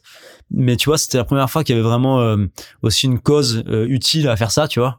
Et que justement c'était l'inverse. C'est-à-dire que là on a tout fait pour communiquer dessus. Et les gars ils nous disent les gars amenez-nous des gars on a besoin de, de, de on, a, envie de surfer avec des, des, on a envie de voir des surfeurs ici on a envie de partager nos vagues on a envie de, de pouvoir bosser avec eux euh, on a envie de pouvoir leur louer des enfin tu vois c'est pour eux c'est une opportunité de développement une opportunité de de, de, de, de partager de voyager un peu parce que eux ils voyagent pas tu vois donc euh, euh, leur seul ils commencent à avoir des smartphones tout ça mais quand on y était franchement il y avait très peu qui avaient de connexion internet et d'accès à internet donc c'est leur seul moyen qu'on arrivait, tu vois, c'était on était on était des vidéos de surf Damien moi, on était des vidéos de surf euh, en live quoi, tu vois. C'est-à-dire que les mecs le matin ils disaient "Oh là là, le tricks machin." euh. Damien il a fait un 3-6, tu vois, avec un- avec une, une ou un longboard. Mec, c'était comme des fous tout le long, ils étaient "Mais les gars, faut vous nous expliquer, refais ça parce qu'on n'a pas bien vu, tu vois, en mode tu sais c'est le genre de truc, tu demandes plus jamais à un gars de refaire un tricks devant toi pour le refaire, c'est genre en mode tu tu vas sur euh, sur YouTube et tu fais un ralenti et tu regardes et puis là-bas voilà, donc là-bas le- les expats et les gens, les touristes sont un accès à la culture surf, tu vois euh, qui est inexistante et inaccessible. Donc, euh, euh, ils sont trop contents. Donc, nous, on s'est fait un plaisir de dire, les gars, allez-y, c'est génial, c'est cool. Et c'était tout le, le but du film aussi, tu Et vois. vous avez été bien accueillis quand vous avez débarqué là-bas avec euh, vos caméras et tout. euh, Laisse tomber. C'était ça qui est trop cool aussi dans ce genre de destination. C'est que, déjà, d'une manière générale, quand tu vas à un endroit où il y a peu de surfeurs, euh, tu vois, ça m'est arrivé récemment, justement dans mon dernier voyage, dont on parlera après sûrement. Euh, des endroits où il y a moins de moins de communauté de surf, où c'est c'est plus euh, ah, t'arrives sur des line-up, c'est plus familial, c'est plus cool. Les gens sont contents de voir euh, de voir un surfeur débarquer, une nouvelle tête, et ça partage beaucoup plus. Et même il y a ce truc où les gars sont contents de te voir, quoi, tu vois. Et à chaque fois que j'ai fait des trips dans des endroits un peu reculés, il y avait toujours ce, ce truc où en mode euh, ah putain trop cool, euh, ah t'es qui, tu viens d'où, ah cool, bah vas-y c'est la tienne la prochaine, tout ça. Et là au Liberia, bah, c'était que ça. C'est-à-dire que même euh, les gars venaient surfer parce qu'on venait surfer, quoi, tu vois. C'est-à-dire que le premier jour, je me rappelle, il y avait personne à l'eau, on était euh, pas loin, on, on dormait euh, devant la mer, pas loin du spot. On est parti sur la plage pour marcher jusqu'au spot. Et, euh, et puis là, au moment où on arrive sur la plage, tous les serveurs du village ont débarqué, on nous ont couru derrière en mode euh, "Eh les gars, salut, c'est euh, c'est et puis on a c'est comme ça qu'on a connecté.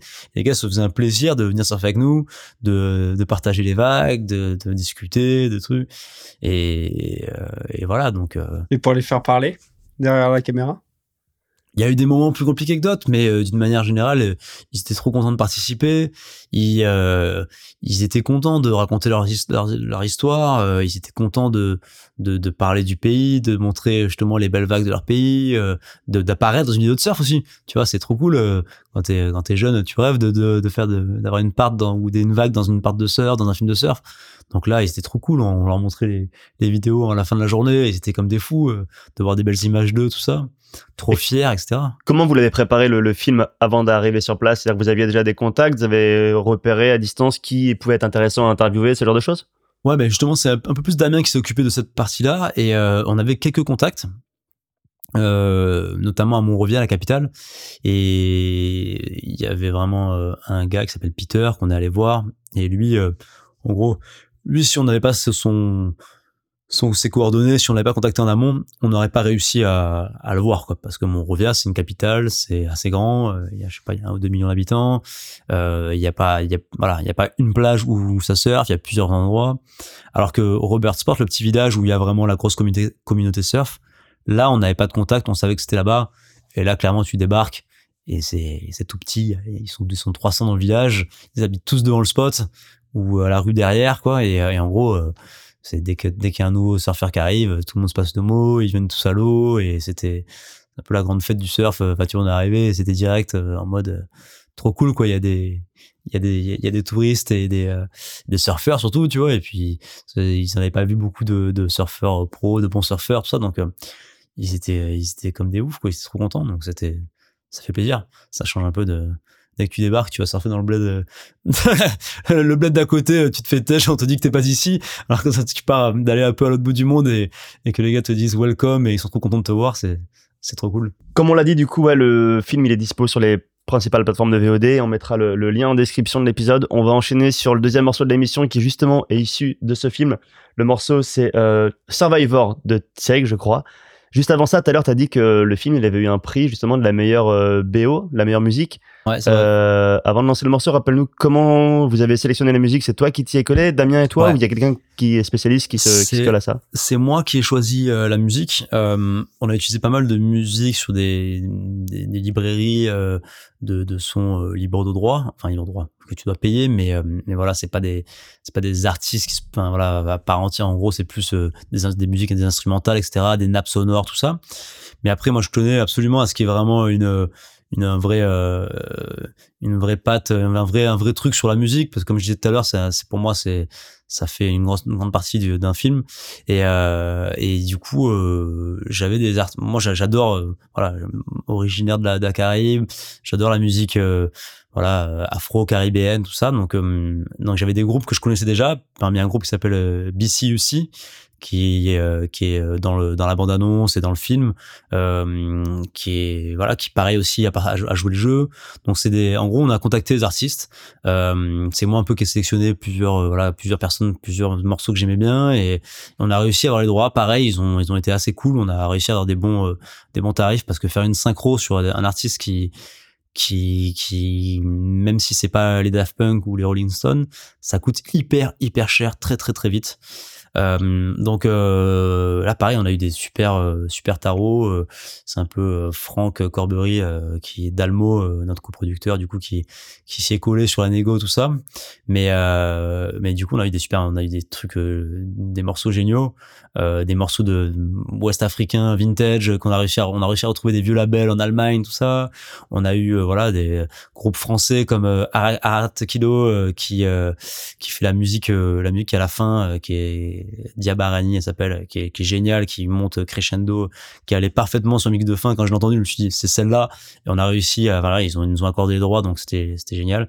Et euh, et euh, et Cheg aussi qui est euh, qui est un groupe qui est hyper en vogue qui a fait euh, qui a fait la BO des- un, des un des derniers films de Thomas Njijol aussi. Enfin bref qui fait des qui fait des gros euh, des gros concerts qui qui tournent pas mal qui est- c'est pas c'est pas du mainstream mais c'est euh, c'est c'est un groupe euh, franco euh, ouest africain tu vois qui qui tourne beaucoup et ils nous ont accordé la trax et du coup les, les droits donc c'est c'est top et le son il défonce Bah allez, on écoute ça, c'est Survivor.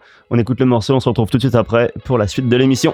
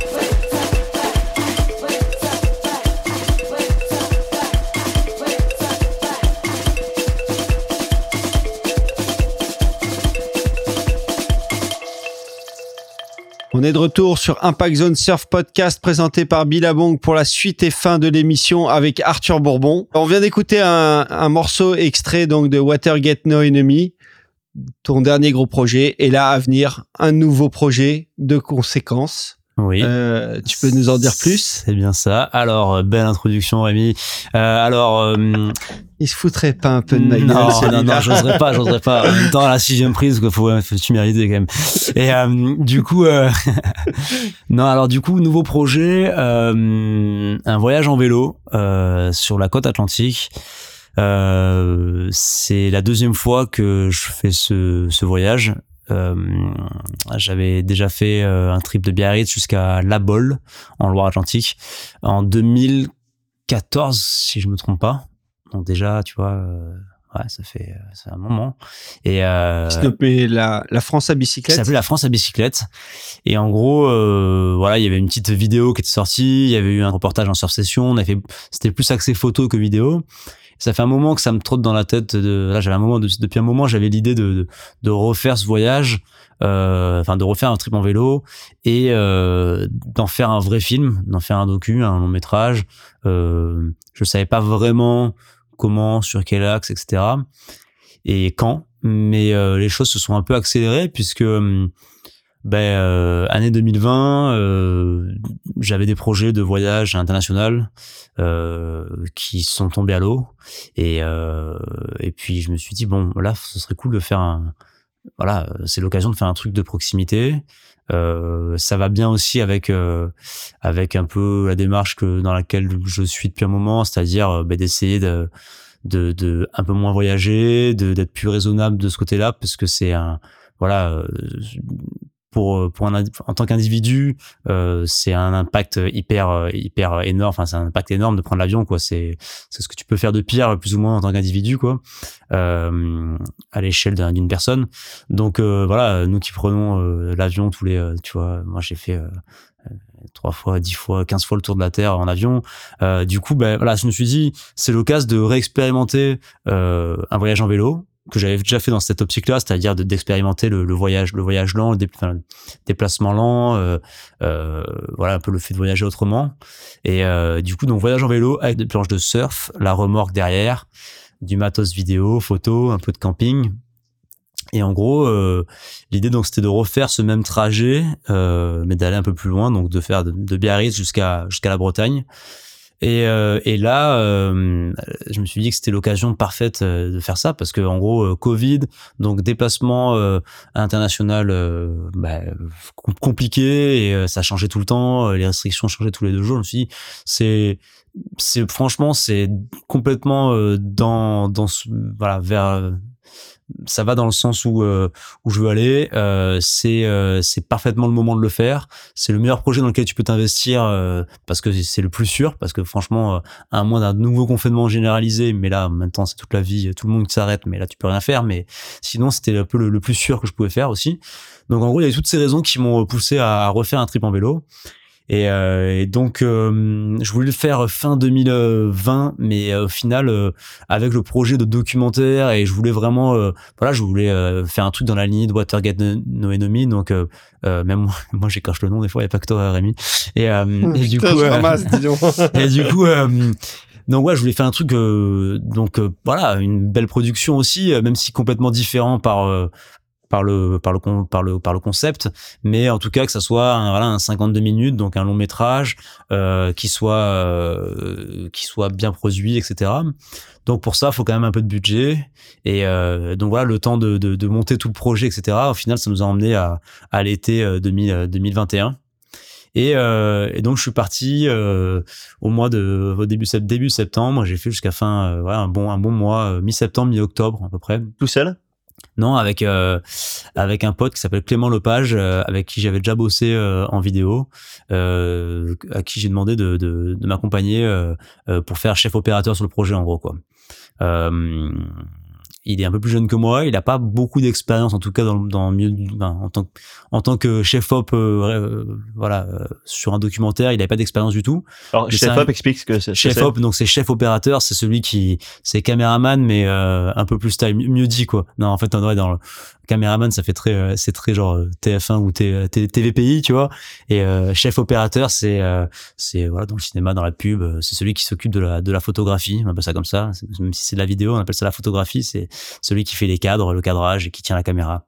Donc, toi, une nouvelle fois, t'es euh, réal et acteur. Réal, euh, protagoniste du coup Protagoniste, parce que je ouais. suis surfeur voilà et euh, réal euh, euh, aussi euh, je tiens la caméra tu vois aussi hein, parce que euh, il y a plein de fois où c'est moi qui, qui filme euh, Clément faisait parfois de la photo moi je filmais quand il y avait des voilà donc on, on, on filmait un peu on a documenté donc le voyage et le, Intervieweur aussi? intervieweur, voilà. Et euh, le concept du coup, c'était donc euh, faire un trip en vélo. Donc déjà, il y avait le, le concept du, du voyage euh, en vélo avec des planches de surf, le surf, le surf trip euh, à vélo. Et euh, de proximité, Euh, donc euh, voilà, le but c'était vraiment de partir de chez soi et qui est vraiment euh, le moins d'impact pour le déplacement quoi. Donc là il n'y a pas de pas eu d'avion, c'est même pas voilà. Donc euh, euh, et puis euh, redécouvrir un peu la côte atlantique française, euh, revoir un peu les, les différents spots, en surfer des nouveaux et et surtout on s'est dit bon voilà, je me suis dit ben, sur le chemin il y a des gens dont j'avais envie d'aller découvrir un peu euh, certaines initiatives. Il y a des, des projets que je voulais aller voir. Il y a des personnes que je voulais rencontrer des gens euh, bah, comme Vincent Duvignac justement euh, qui sont euh, des potes mais euh, j'ai toujours rêvé de faire un portrait de lui par exemple et, euh, et donc en gros je me suis dit allez je vais aller rencontrer que des surfeurs ou passionnés de, l'océan sur la côte sur donc sur notre itinéraire qui est de de la, un peu suivre la Vélodyssée donc cette cette itinéraire de piste cyclable qui va qui longe toute la côte française et en fait L'idée, c'est de s'arrêter en chemin et, de faire des portraits de, de ces, de ces surfeurs inspirés et inspirants. Euh, voilà, qui ont des profils très différents. Il y en a certains, euh, ça va juste être, juste être euh, la philosophie de vie, comme euh, comme Vincent Duvignac, qui par exemple Duvy, ben voilà, c'est un c'est un surfeur qui a toujours préféré la simplicité, rester à l'écart, euh, euh, surfer dans son coin et qui justement, euh, c'est pas un mec qui est avide de voyage, et de toujours aller scorer à l'autre bout du monde. Il aime bien rester chez lui, dans sa forêt, dans son dans son monde. Donc des gars comme Vincent et puis après d'autres personnes, par exemple comme Mathieu Gusto, qui est un gars que je que, que, je- connais, qui est un pote que, que je connais depuis longtemps, mais que j'ai un peu perdu de vue, qui lui à Cabreton a monté sa ferme en permaculture, par exemple. Donc c'est un surfeur qui s'est dit, qui s'est lancé dans l'aventure de, de, de, voilà, de monter sa micro ferme euh, et puis de produire, euh, tu vois, à manger euh, des légumes, des beaux légumes pour pour ses potes et une petite partie de de la communauté, de, de son entourage, etc. Et en gros, voilà, l'idée c'était pour moi d'aller rencontrer des gens avant tout qui m'inspirent euh, dans euh, dans un peu mon, mon chemin euh, d'individu tu vois face un peu aux, enjeux euh, aux enjeux euh, voilà ben, climatiques environnementaux etc c'est-à-dire euh, on a tous notre il y a évi- évidemment des changements sociétaux et industriels etc à des échelles où on est un peu on peut pas faire grand chose mais on a quand même une grosse part de responsabilité chacun en tant qu'individu. Et moi c'est quelque chose qui même si je suis loin d'être un exemple mais c'est quelque chose qui voilà, lequel je je- j'essaie de beaucoup travailler et de de, de m'améliorer euh, tous les jours tu vois et euh, et et en gros euh, je voulais aller rencontrer des gens qui euh, qui pour moi sont des exemples par leur, leur philosophie leurs engagements leurs leurs projets et des gens qui ont qu'on qu'on passé le cap, tu vois, comme comme je disais Mathieu, par exemple, des gars qui ont, se sont dit, ben voilà, on rêve tous un peu dans le coin de notre tête de se dire, de vivre différemment, de, de dire, allez, vas-y, euh, fuck off, je lâche tout et je vais euh, monter mon écologe ou ma ferme ou euh, faire ça et puis vivre en autarcie, en autonomie complète. Mais mais c'est compliqué, c'est c'est un peu se marginaliser, c'est sortir un peu de la société, faire des grosses concessions et on n'est pas tous prêts à le faire, tu vois. Et je voulais aller rencontrer des gens qui l'ont fait, donc euh, des gars comme lui. Euh, d'autres gens qui qui ont justement un impact plus euh, à l'échelle industrielle comme Vincent Artisien par exemple qui qui donc a monté un business qui s'appelle les Champs de l'Atlantique et qui justement lui fait du business mais avec une vraie vision ben, où il, place vraiment l'humain et, et, et la nature tu vois dans le centre dans l'ADN de, de, de sa société dans son entreprise tu vois et et donc il fait de et puis en plus il travaille un, un une plante et il fait des produits euh, bah, d'avenir, je pense, euh, qui sont euh, voilà à base de chanvre. Et c'est un peu une plante un peu oubliée, qui était un peu diabolisée, qui aujourd'hui, on se rend compte qu'on peut. ben, à l'époque, on faisait tout avec. On faisait des cordages, des, des, vêtements, des draps. on faisait des, on utilisait toute la, voilà, toute la plante. Et, et lui, ben, du coup, il repart sur ça en fait, et puis il redéveloppe la filière qui s'était complètement arr- arrêtée, donc la filière agricole. Donc voilà, donc plein de gens qui ont des beaux projets comme ça. Et euh, je vais pas en dire trop non plus, histoire que quand même. Euh, il y ait un peu- jusque un peu de où la euh, en, en Bretagne? On s'est arrêté à Concarneau, donc dans le Finistère. Et, euh, et là, euh, bon, on n'a pas surfé dans le Finistère. Et moi, j'ai jamais surfé dans le Finistère. J'ai jamais surfé la torche, etc. Sérieux Donc c'était un peu, ouais, c'était un peu le, euh, moi le but. hein, J'avais trop envie de, de justement de finir, euh, même symboliquement, ça aurait été cool de pouvoir finir à la pointe, à la pointe du Raz, qui est un peu, le- qui je crois, est le pont le plus à l'ouest du de la France, je crois. Et, euh, et puis surfer la torche, qui est un peu un spot mythique, tout ça. Et puis j'ai pas mal de potes là-bas aussi. Euh, Ils ont tous les, les Bretons, ils ont un bon spirit. Ça aurait été cool d'aller d'aller les voir, mais euh, mais bon, ça faisait, on est arrivé à Concarneau, ça faisait 30 jours qu'on était parti. La météo, on a eu un super temps tout le long, mais là, le temps partait en, en vrille complet. Et puis, euh, c'est vrai que, Vraiment pour la, pour la Bretagne. mais à un moment, puis à un moment, faut s'arrêter, quoi. À un moment, c'est là, tu te dis, bon, ben, parce que oui, tu peux toujours pousser, tu peux te dire, on continue, on prend, on prend le ferry, on va en Irlande, j'en sais rien, tu vois, mais euh, à un moment, faut s'arrêter, quoi. Et, euh, et puis, euh, on commençait à fatiguer, et puis je te dis, il y avait une, vraiment une sale passe, une sale passe météo, là. Donc bon, voilà, on arrêté à Concarneau. Mais euh, ce qui était top, c'est qu'on a eu du super temps, on a eu vachement de chance parce que euh, on est parti euh, mi-septembre et l'été a été dégueulasse en dernier, en 2021, là, et, euh, et on est parti pile poil. C'était la tempête les deux premiers jours de, où on est parti là, et, et ensuite ça a switché, ça s'est mis en mode été indien. Incroyable, il y a eu euh, des belles vagues, du beau temps, on a eu 30 degrés, euh, des vagues euh, top. Et, puis euh, et puis on a eu des vagues partout quoi. On a surfé dans tout le département quasiment, je te dis à le Finistère, mais sinon on a eu des belles vagues dans les Landes. Bon, ça c'est pas trop compliqué, mais euh, euh, Médoc, enfin voilà, Gironde, Médoc, Charente-Maritime, Vendée, Loire-Atlantique, on a surfé un peu à Quiberon, on a on a eu des sessions- quelques sessions euh, j'ai surfé quelques vagues franchement il y a quelques sessions qui étaient vraiment épiques. D'autres euh, un peu moins exceptionnelles mais toujours euh, très belles euh, très agréables euh, qui, qui font rêver tu vois. Donc euh, c'était cool de pouvoir de voilà on a eu un bon timing sur ça quoi donc c'était cool de pouvoir euh, montrer du bon surf en plus parce que c'était pas la priorité. T'es en vélo tu fais tu fais des concessions tu sais que c'est c'est le voyage plus que plus que le scoring quoi évidemment. Mais quand euh, mais quand le karma est bon et tu vois apparemment bah, de pédaler ça donne du, bon karma. Du coup euh, le karma était bon et, on a on a bien scoré quand même. Donc on a eu des, des jolies vagues et ça va être cool. Et physiquement, ça se passe comment pour surfer quand tu t'enquilles euh, 30, 40, 50 bandes de vélo la journée? Physiquement, c'était, ça se passe, euh, c'est compliqué parce que, alors déjà pour la petite histoire, pour la petite anecdote, euh, en parlant du Covid, mais euh, moi j'ai chopé un Covid euh, carabiné euh, juste avant de partir. Genre j'ai eu, j'étais mais pendant 10-15 jours rétamé. Et, euh, et genre j'ai perdu mes 5 ou 6 kilos quoi. D'ailleurs dans le documentaire je suis tout maigre. C'était hallucinant. J'ai vraiment j'avais perdu, ouais je crois j'ai perdu 5 kilos. Et, puis j'étais en mode à bout de souffle quoi. Je montais les escaliers, j'étais épuisé et euh, c'était flippant parce que j'étais là. Est-ce que je le fais vrai? Est-ce que j'y vais quand même? Est-ce que et euh, et puis euh, bon, euh, je me suis dit que les premières étapes étaient assez assez courtes. On allait à Cabreton, après on restait, enfin c'était des petites étapes. Donc je me suis dit que j'allais reprendre la caisse et effectivement, bon, ça l'a fait. Hein, euh, pas mal de fois euh, en faisant le dérush du docu des images tout ça je m'entends tousser etc je sens que je suis pas je suis pas encore en canne et ça a été hyper dur physiquement au début parce que j'avais pas de force quoi et euh, et puis en plus de ça je me, suis- du coup j'ai pas pu m'entraîner quoi. J'ai tout- toute la petite période le petit mois les trois semaines avant où je me disais dit bah allez là c'est le moment où je vais aller faire du vélo taquer tous les jours prendre un peu la caisse me faire un peu les cuisses. Là que dalle. Et en plus de ça euh, on était euh, on avait 40 moi j'avais 40 kilos sur le vélo avec la, la remorque et les planches le matos de camping tout ça. Donc euh, Clément avait à peu près la même chose. Donc on était très chargés et euh, le moindre faux plat c'est t'as l'impression de monter une côte euh, hallucinante. Donc au début franchement moi je suis parti euh, j'habite entre Anglette et Biarritz là près du phare. Je suis descendu donc rejoindre la piste cyclable vers les plages d'Anglette et tout ça je me suis dit mais là en fait c'est à dire que si j'ai oublié quelque chose chez moi je peux pas remonter quoi. C'est fini je peux pas faire demi tour quoi. C'est c'est à dire que là c'est pas possible. La montée d'Anglette là c'est c'est mort. Et en fait euh, très compliqué au début euh, parce que euh, t'as des courbatures de malade et t'es t'es t'es t'es haché quoi tu vois. Mais euh, tu prends le rythme donc déjà niveau vélo ça c'est devenu de plus en plus tu vois on a pris on a vraiment pris euh, la caisse. Au début euh, je suis jusqu'à Cabreton j'étais j'ai cru que j'allais pas y arriver quoi. C'est 25 bornes c'était tout plat mais j'étais mais rétamé quoi. Je- on a fait euh, trois heures de vélo j'en pouvais plus et à la fin euh, tu te fais des 80 90 bornes on a même fait euh, une étape à 115 bornes euh, tu vois, de, je crois de Saint-Gilles-Croix-de-Vie à La Bolle. Euh, on a fait, ouais, on a fait quatre, on a fait 100, 115 bornes et ben, tu les enchaînes et puis au final tu, tu sens plus rien quoi. T'es, t'es- tu rentres en, en méditation, tu vois, tu t'habitues au rythme, au truc et, et au final c'est trop cool quoi. T'es sur ton vélo, 9 heures dans la journée, tu vois.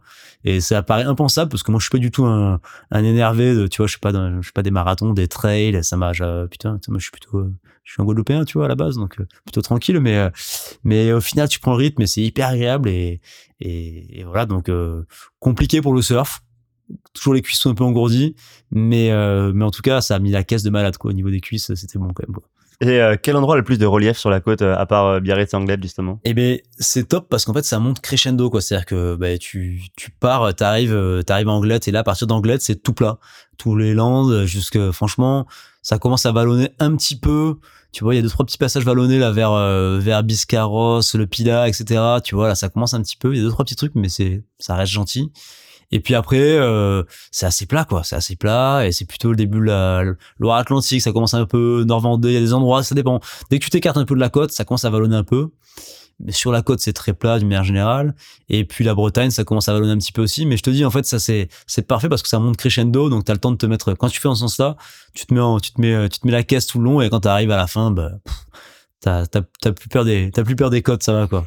Et euh, justement, tu parlais du bassin, du bassin d'Arcachon. Vous avez fait le, le tour du bassin ou vous avez pris le ferry pour aller euh, jusqu'à l'Èche Cap Ferré Non, c'est nos seuls, euh, nos seuls, euh, La seule tricherie. nos seules tricheries et nos seules empreintes carbone de déplacement du, du trip. C'est on a pris, on a pris le bac, le petit bac du coup Arcachon Cap Ferré, et ensuite on a pris le gros bac Pointe du Verdon, donc à Soulac là, enfin vers Soulac, pour aller jusqu'à Royan.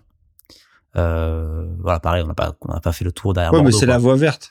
Oui, oui, ça fait partie de c'est Ouais. l'itinéraire de, de, de la piste cyclable, tu vois. Mais voilà, ça, ça quand même. Tu sais du pétrole. non, du Pas coup, euh, non, non, mais voilà, non, non, c'était, on essayait de, le- on a essayé de le faire le plus puriste possible, mais après, c'était pas l'idée, c'était pas du tout de tomber dans une quelconque extrémisme. Et puis, tu vois, on- moi j'ai une voiture, je l'utilise tous les jours, donc voilà, j'ai pas, ça sert à rien de faire un.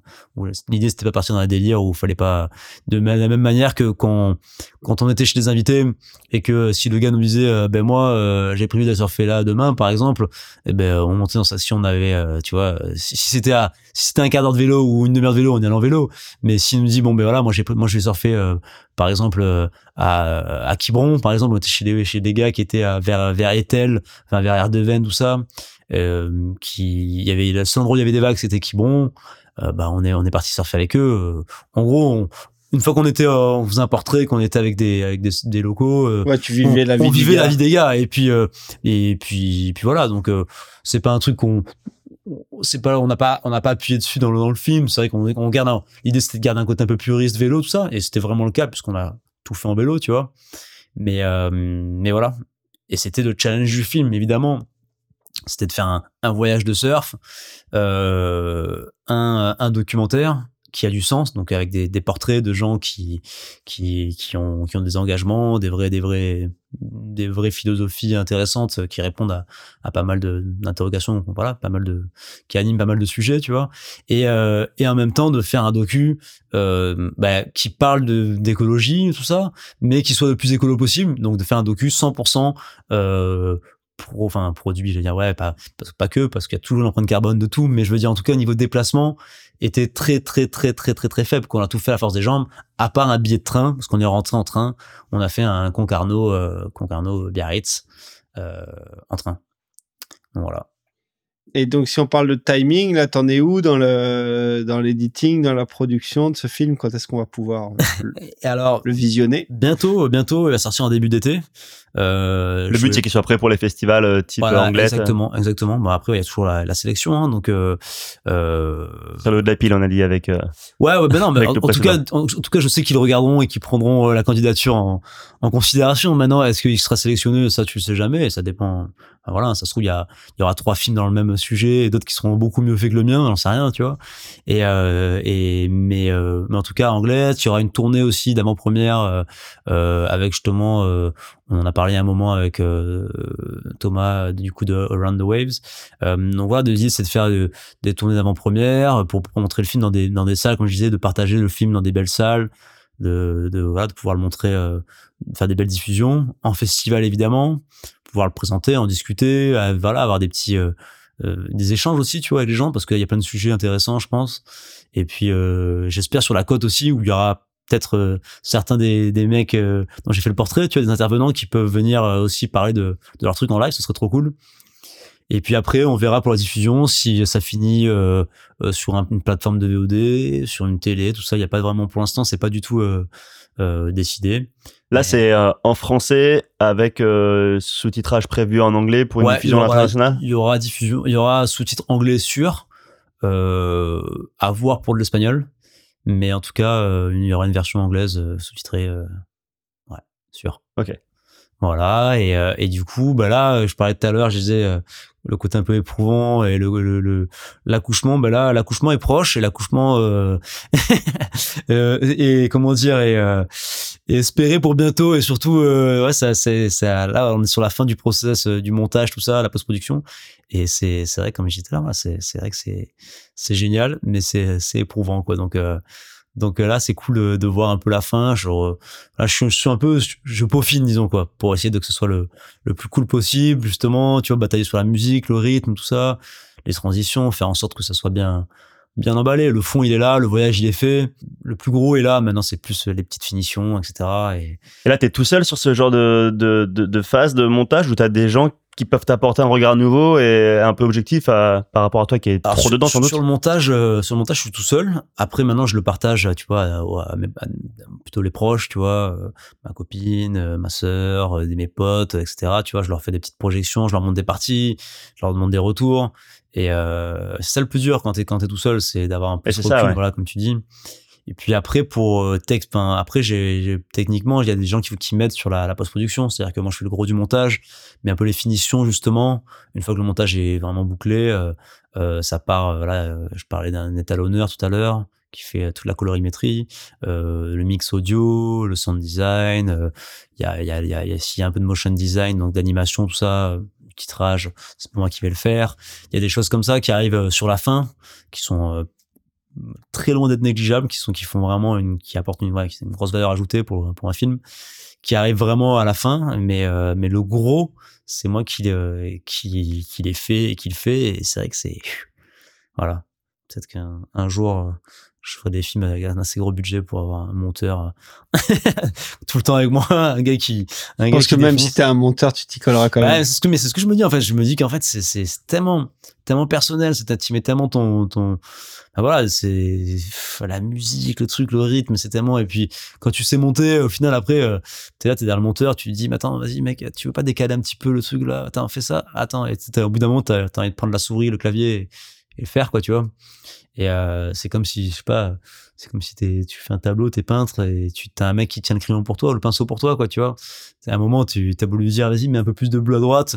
T'as juste envie de le prendre et il y y a un peu ce truc, euh, voilà. Mais c'est, faut, je pense qu'il faut apprendre à le faire parce que si tu te colles à tous les montages, et si tu veux enchaîner un peu les projets, tout ça, c'est tellement, tellement long et tellement, euh, tellement fastidieux. Il faut tellement de patience, c'est tellement, c'est tellement chronophage qu'il faut s'y coller et c'est vrai que, Et tu peux nous mettre un titre sur ce projet? Ben, ça va s'appeler le chemin. Euh, le chemin parce que déjà, bon c'est un road trip, c'est un voyage en vélo. Et, euh, puis justement, je parlais tout à l'heure de, ce chemin en fait euh, d'individu, tu vois, face à voilà à tout ce qui se passe, à toutes les les crises un peu, tu vois, la crise euh, sociale, environnementale qu'on traverse et euh, et et du coup, euh, il y a un peu ce double sens, tu vois, du chemin pour le road trip et en même temps le chemin pour pour un peu la, la voie quoi tu vois et et parce que je dis le, le- un peu la, la genèse du projet c'est d'aller pour moi m'inspirer déjà tu vois je me suis dit j'allais voir ces gens ça va m'inspirer je me suis dit bah, je vais faire des portraits je vais partager et, et, puis ça ça inspirera peut-être d'autres gens tu vois et, et donc voilà donc le chemin coming soon Coming soon. Comme tu le disais, euh, donc tu as toute cette démarche un peu écologique. Euh, euh, tu fais de plus en plus de choses et récemment, on a pu voir que tu avais euh, un peu tapé euh, du poing sur la table, du moins avec à l'aide de tes réseaux et tout ça, pour la protection de, Barbuda. ben des fois il c'est pas évident de, de s'engager de militer pour une cause tout ça des fois il y a pas de voilà il y a, y a- c'est pas toujours facile Et je coupe, les- peut-être je précise vite fait pour les gens qui n'ont pas suivi. Donc c'est une vague, un petit joyau qui est dans les Caraïbes. Que, est-ce qu'on peut donner le nom en fait que par lequel les noms euh, les gens ouais ce qui est Facolia on a reçu Tom Frager il y a quelques semaines qui lui nous avait parlé de cette vague là sans vouloir mentionner le nom mais en tout cas en disant qu'il y avait un projet qui se préparait et effectivement dix jours après et on a vu euh, du coup les images de, de ce donc de ce projet immobilier qui est Hmm. qui est sur le point de saccager l'endroit voilà c'était juste pour les gens qui connaissaient pas le, le nom ouais Ouais, ben, euh, je pense que bon, on a tous notre part euh, à faire. Voilà, on a tous notre notre notre goutte d'eau à, mettre, hein, même si ça paraît toujours, c'est dur. On se sent un peu impuissant face à face à tout ce qui se passe, mais euh, mais je pense qu'il faut la mettre et cette goutte d'eau, elle est importante. Et euh, et puis faut faut faut même voilà chacun chacun à sa à son échelle on, on peut faire euh, on peut euh, bah, comment dire transmettre quelque chose inspirer de quelqu'un. On peut communiquer sur quelque chose euh, passer une info.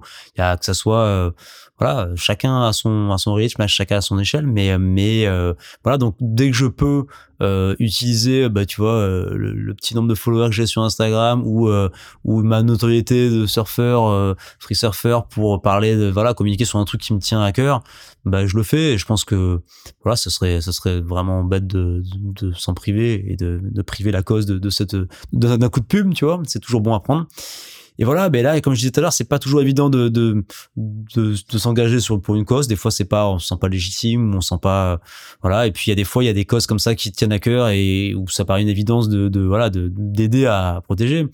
Bon ben la planète je pense qu'on est tous euh, on est tous concernés et d'une manière générale le- voilà l'environnement et euh, et la crise climatique bon ben ça c'est sûr que euh, faut voilà j'essaie de faire de mon mieux pour euh, pour évoluer et être de plus en plus euh, euh, comment dire bien en, en- avec ma conscience écologique tu vois parce que euh, c'est pas évident quand t'es surfeur comme je disais.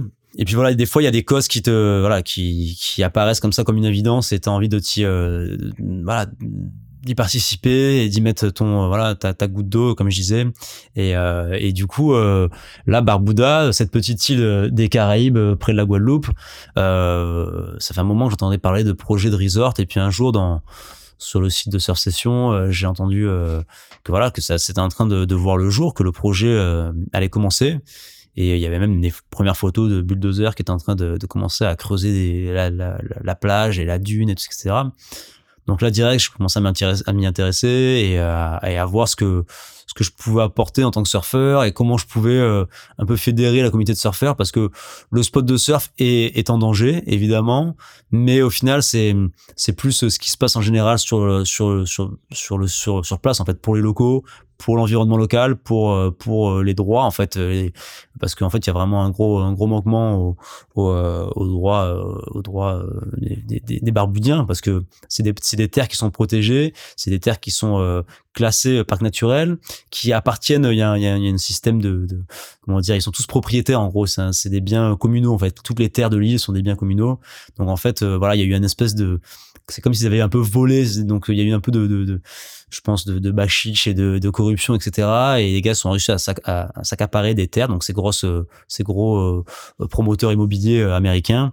Et du coup ils sont en train de construire sur un parc naturel sur une réserve ben, un énorme resort qui va détruire tout le truc des, des barres de béton enfin bref donc euh, voilà euh, ça fait donc moi je j'ai un peu fédéré euh, la, la la communauté de surf comme je pouvais. Et puis et puis j'essaie d'aider aussi euh, les locaux à euh, à partager euh, leur leur mouvement. Et euh, du coup il y a un mouvement qui a été créé et auquel je, je participe et j'aide à communiquer qui s'appelle Safe Barbuda qui voilà qui essaie de, de, de communiquer d'alerter les gens de réunir des fonds aussi pour euh, pour euh, pour euh, payer aider à financer les tous les frais juridiques etc tout le côté légal. Donc voilà les, les frais d'avocat la recherche un peu les enquêtes etc des pétitions enfin bref tout si vous voulez jeter un coup d'œil et justement signer la pétition euh, et puis euh, parler partager l'histoire parce qu'en fait c'est vraiment c'est un, peu euh, David contre Goliath quoi. C'est une petite île ils sont c'est une minorité face à à des euh, à des une, firme multinationale de milliardaires qui qui est en train de tout détruire. Et du coup ils ont besoin que ça se sache parce que c'est vraiment un scandale. Donc euh, euh, je vous invite si si vous nous entendez. Non mais n'hésitez pas à aller partager. Euh, voilà je passe le mot j'en profite d'avoir un micro euh, devant moi pour passer le mot euh, safebarbuda.org et c'est présent sur Instagram aussi. Et, allez jeter un coup d'œil et protéger ce, joyau, ce spot qui est vraiment une, perle rare et, puis surtout aider à protéger l'endroit et, et les barboudiens. Eh ben merci, le message est passé. Euh, de ton côté, de plus en plus, comme tu nous disais, tu, tu suis ton chemin vers, euh, vers une vie plus écologique, plus respectueuse de l'environnement. Tu peux nous dire euh, voilà les différentes étapes et, et s'il y a d'autres étapes à venir dans, ta, dans ton chemin. Ben ouais, évidemment, il y a d'autres étapes dans le sens où, ben, comme je disais tout à l'heure, je suis pas du tout un, un exemple. euh, J'essaye de, de voilà de, de m'améliorer. Il y a plein de choses sur lesquelles j'y arrive pas mal. D'autres c'est plus compliqué. Bah, en tant que surfeur, par exemple, voilà, il y a, y, a, y a évidemment les voyages. C'est moi, c'est mon gros, euh, mon plus gros, comment dire. euh, bah, c'est en plus c'est le plus gros impact que tu peux avoir euh, personnellement. Mais mais du coup, euh, c'est un, c'est un gros problème en gros pour pour quand t'es surfeur, que t'as pris l'habitude de voyager tout le temps et que tout ton voilà moi c'est vrai que euh, presque je ne rêve que de ça quoi de, de voyager donc c'est vraiment il y a vraiment un vrai changement de de- d'habitude et de philosophie tu vois qui qui doit opérer pour pour apprendre à voyager moins. Donc je voyage beaucoup moins. J'essaie de faire plus que tu vois euh, un à deux vols long courriers par an mais c'est déjà c'est encore beaucoup trop.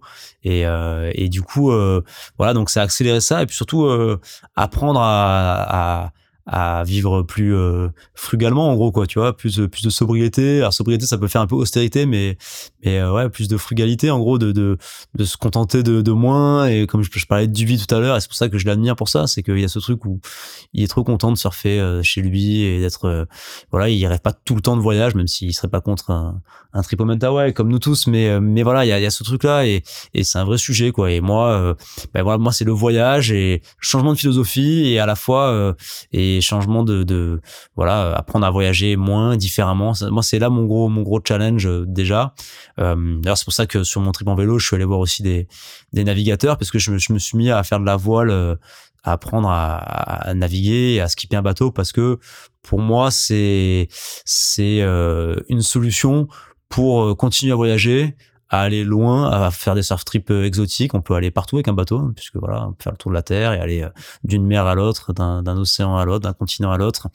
Avec euh, dans l'usage, ben, la voile est très très clean. Donc euh, pour moi, c'est une solution. Donc c'est vrai que j'étais j'avais envie de développer ça et c'est pour ça que je suis allé voir certains navigateurs pour en parler, pour voir un peu euh, voilà qu'est-ce que qu'est-ce qu'on peut espérer en termes de technologie. Est-ce que est-ce que partir scorer avec un avec un IMOCA du Vendée Globe euh, aux Canaries c'est possible? Ou est-ce qu'il faut juste se, se résigner, se dire qu'en fait ben non en fait euh, voilà faut juste accepter que dans le voyage il y a le temps du voyage et que et que en fait euh, il faut juste changer sa mentalité, se dire que partir moins souvent mais plus longtemps et puis se dire que le, le- le voyage en lui-même fait partie du trip quoi. Donc voilà et et, et puis je là ce trip en vélo aussi faisait partie du, du, du processus de, de, de changement un peu et de et de voilà de Est-ce qu'on peut s'attendre à un chemin maritime alors ah, complètement. Alors ça, bon, on peut s'y attendre complètement. C'est plus compliqué parce qu'autant le vélo, ce qui est bien, c'est que euh, Ça ça, coûte pas très cher. ça coûte pas cher. Moi, j'ai un, moi, j'ai un vélo de merde, euh, Décathlon euh, à deux balles qui, qui que j'ai retapé et, et ça fait très bien l'affaire pour faire un voyage comme ça ou quand tu fais 1000, 2000 kilomètres. Franchement, euh, t'as pas besoin de matos de pro, donc euh, en vrai, euh, t'as besoin d'une bonne remorque. Faut, faut un truc qui tienne un peu la route, mais c'est une histoire de, allez, pour 1000 euros, t'as tout ce qu'il faut, mais vraiment, t'es bien de chez bien, comme matos de camping compris, et, etc. Alors qu'un bateau, voilà, c'est tout de suite, c'est un gros gros budget. Donc c'est un peu un projet de vie à moyen long terme. Mais clairement, clairement, j'en parle. Je, je, je, je- j'essaye de. C'est un peu mon, prochain rêve et objectif de, de projet, tu vois, de surf trip. C'est vraiment pouvoir faire un beau surf trip et trouver. Euh, j'ai pas encore trouvé l'axe, mais trouver un bel axe, une belle histoire à raconter, faire un surf trip en bateau. Évidemment, bah, documenter ce, ce voilà, le voyage, mais trouver une histoire, un truc, un, une thématique un peu, tu vois.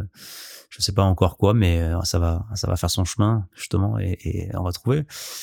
Mais voilà, donc euh, donc euh, continuer à, à aller vers là et, euh, et à redoubler d'efforts parce que il faut faut en faire et, et voilà. euh, Il y a aussi toute, la partie matérielle, c'est compliqué. Donc euh, toutes les marques de surf font des efforts, tu vois. Euh, certaines c'est un peu plus ancré dans leur, dans leur ADN que d'autres, mais euh, mais tout le monde est un peu contraint et, et amené à faire du produit, euh, tu vois, plus plus respectueux, plus clean. Donc ça c'est cool, mais euh, mais encore une fois, c'est toutes ces toutes les innovations, etc. C'est du mieux, mais ça n'empêchera pas le fait qu'il faut va falloir se contenter d'un peu moins, quoi, et de et de moins de moins consommer parce que voilà, parce que sinon sinon ça marchera pas. D'ailleurs, euh, c'est un principe, j'ai remarqué que auquel tu t'appliques, tu consommes vachement moins de board qu'avant. Ouais, ouais, je consomme moins de boards qu'avant et j'essaye de, de, de, de réduire parce que les boards, euh, bah là, c'est vrai que je, quand je peux essayer, des nouveaux, euh, des nouveaux euh, matériaux de fabrication, tout ça, je suis content de le faire. Mais euh, la plupart du temps, ça reste, voilà, du polyester, euh, voilà, c'est, c'est, c'est, c'est c'est des gros morceaux de plastique en gros, quoi. Donc, euh, donc euh, d'essayer de faire des, de surfer des boards pas trop light. De, euh, maintenant, je fais par exemple, c'est des trucs tout cons, mais je fais tout le temps un spray sur les boards, donc quasiment comme ça, j'ai, j'ai un, j'ai un, j'ai une couleur, la board elle vieillit moins, elle vieillit, elle vieillit mieux, donc euh, tu la gardes plus longtemps. Il y a pas ce truc un peu, tu vois moins l'époque, tu vois moins les, tu vois moins la Le jaunissement, ouais. jaunissement. Et c'est vrai, c'est vrai que par exemple, c'est pas, moi j'ai des plans, j'ai des des guns que j'ai depuis euh, depuis cinq ans, bah, elles sont elles sont neuves parce que je sais pas surfer beaucoup de fois parce que c'est des planches que tu sers dans des conditions spéciales. Et puis elles sont euh, nickel parce qu'elles sont elles ont un spray qu'elles ont pas pris une euh, un petit peu de jaunissement rien du tout. Donc voilà et puis et puis euh, consommer moins de planches c'est clair parce que ça c'est aussi pareil. Moi c'est moi c'est mes franchement c'est mes deux euh, c'est mes deux catastrophes euh, écologiques tu vois sur lesquelles je bosse et où j'ai deux trucs où je dois où faut où faut faut changer et, et- et s'améliorer.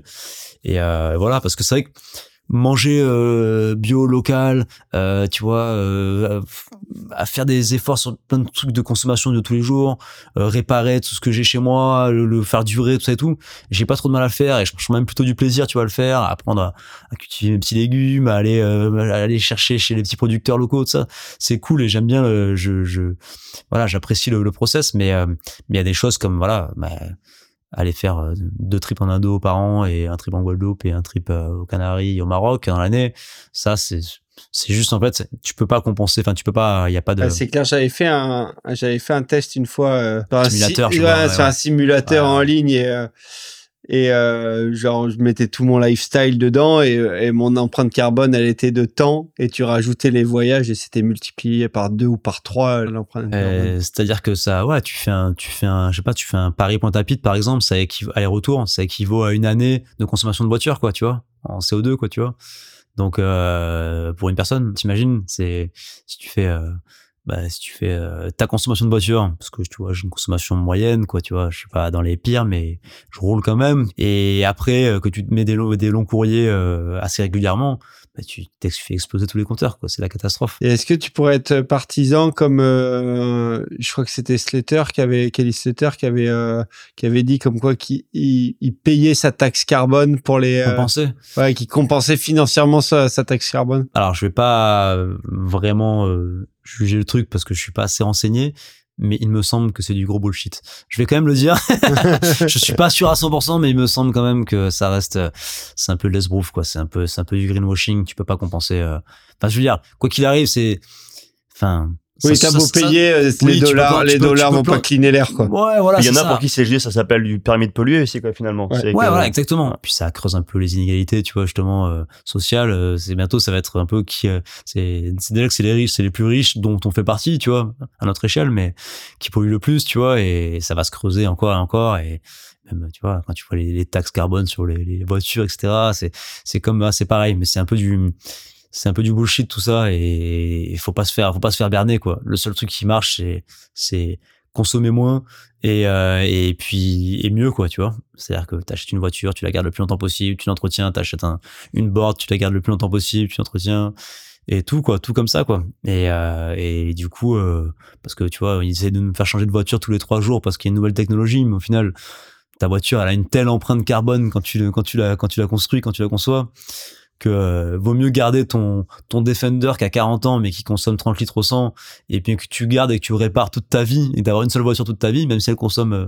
bon, 30 litres au 100 c'est un peu violent mais bon bref qui consomme beaucoup tu vois et qui qui en soi est pas un, véhicule très écologique mais c'est au final l'un dans l'autre tu vas avoir un, un euh, qui va être euh, qui va être meilleur que de d'acheter une, une nouvelle euh, hybride ou électrique tous les tous les trois jours quoi même si c'est bien quitte à acheter une voiture neuve évidemment il vaut mieux acheter une électrique tu vois mais c'est pas faut pas se faire couillonner quoi faut pas se faire Et couillonner même par ça, ça fait débat en plus, je crois. Je me lancerai pas non plus dedans, je suis pas spécialiste, mais même non ça, non ça mais fait ça fait débat carrément ça Ouais. fait C'était super intéressant. Est-ce que tu conçois désormais tous tes projets euh, à, venir avec d'une part cette, euh, cette conscience environnementale et des messages environnementaux à faire passer et aussi le surf où tu envisages, alors il y a deux questions en une là, Euh, environnementaux déjà. Est-ce que tu penses que Ah. y aura, c'est une- ce sera une trame maintenant euh, dans chacun des projets?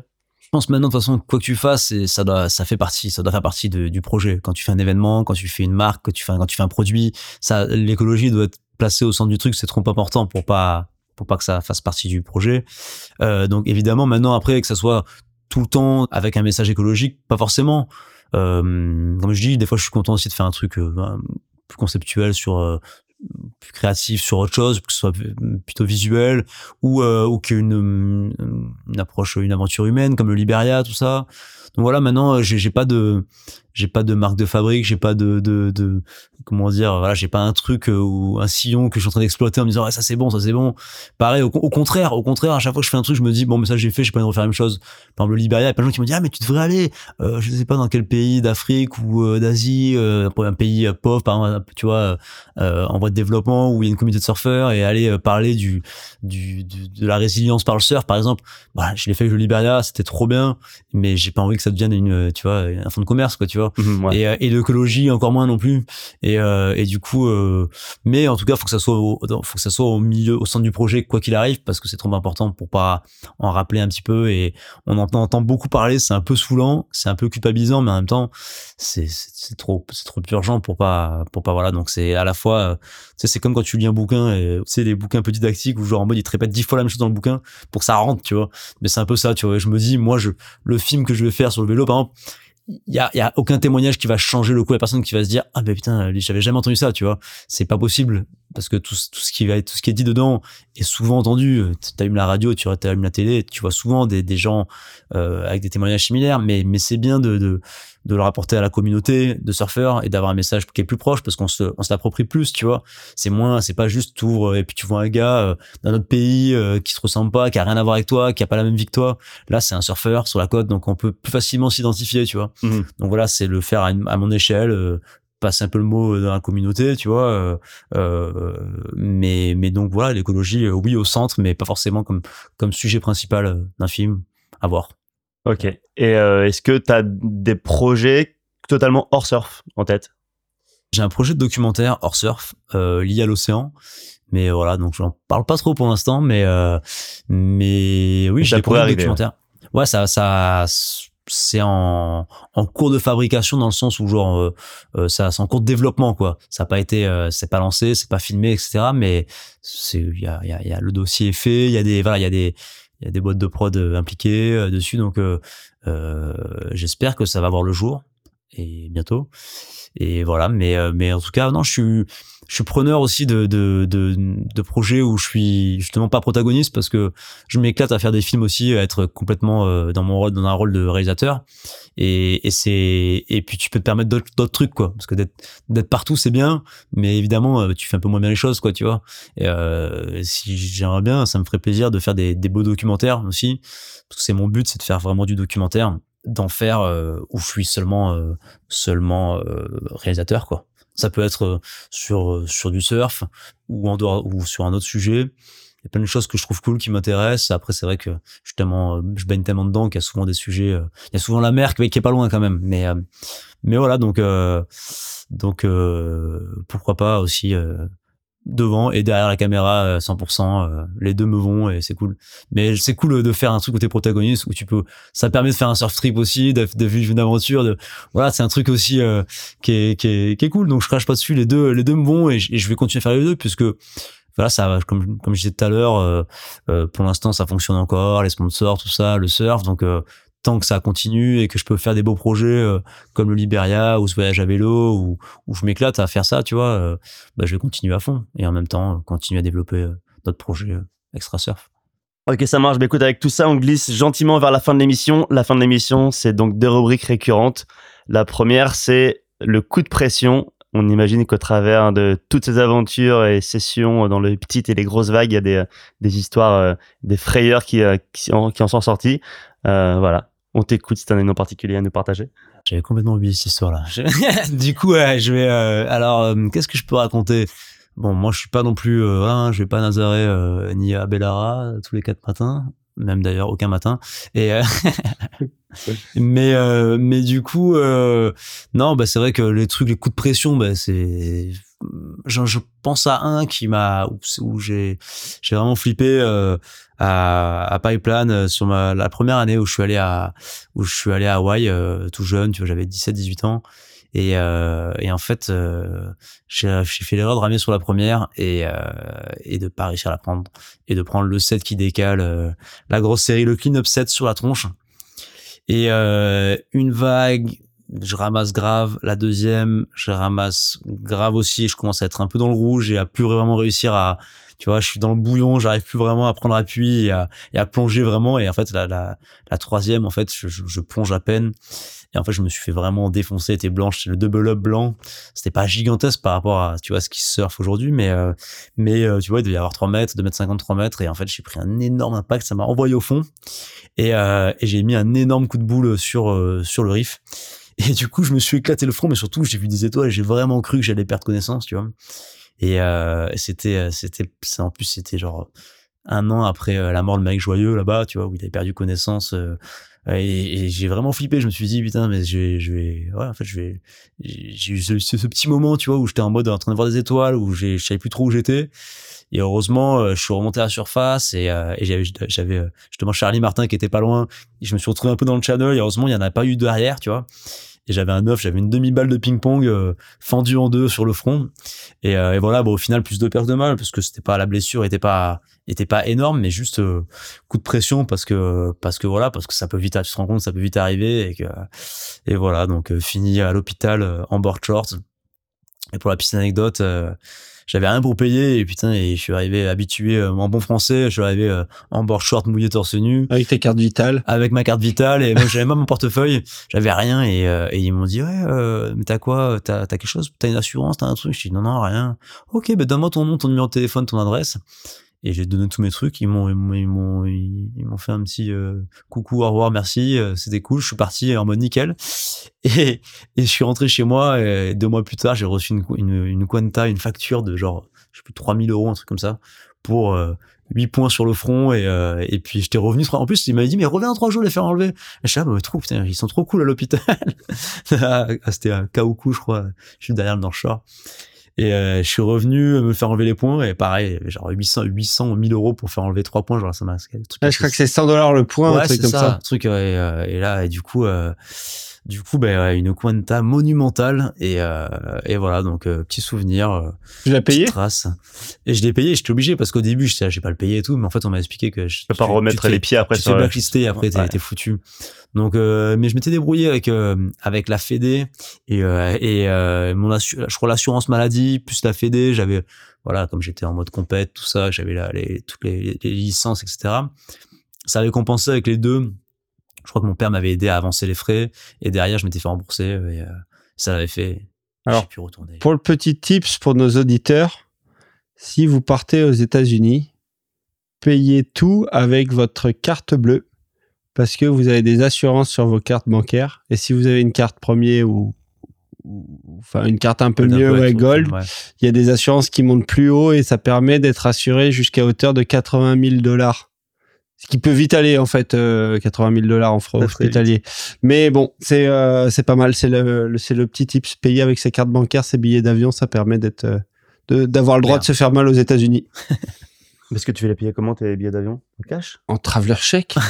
En cash au guichet En- en ticket resto Bah ouais, ok, ouais, il y a beaucoup de pression. On a quand même pas mal de coups de pression quand on y réfléchit qui se déroule à pipeline, hein, c'est marrant. Euh... Ah, c'est vilain c'est c'est chaud Ouais, ouais, ouais, c'est pas qu'une légende. Mais d'ailleurs, ça me, c'est un des spots, ça me fait toujours, euh, ça me fait flipper. J'ai pas du tout envie d'y retourner. Alors maintenant, en plus avec le monde qu'il y a, tu vois, et je, suis- je suis plus du tout dans le délire compétition, tout ça. Ça me dit pas du tout, du tout d'y retourner, quoi, tu vois. Vraiment, c'est, euh, autant il y a des spots, genre même Tiopo, où c'est que c'est dangereux, mais il y a un côté un peu paradisiaque, mais là-bas, c'est juste, c'est le, c'est le chaos, quoi. C'est, il y a, il y a, il y a deux, trois joyeux au milieu, mais du chaos, mais c'est, de manière générale, c'est, c'est, c'est la guerre, c'est le, la vague, elle est, elle est dangereuse, elle est imprévisible, c'est horrible, quoi. Voilà, le, le petit portrait de pipeline pour ceux qui voulaient y aller. Ça vaut le coup d'aller voir. Faut aller voir quand même. C'est clair. Et pour la dernière rubrique de l'émission, bien sûr, c'est le conseil motivation, le Grom Spirit. On se doute bien qu'en plus de 20 ans de carrière, faut rester motivé. T'as ton conseil?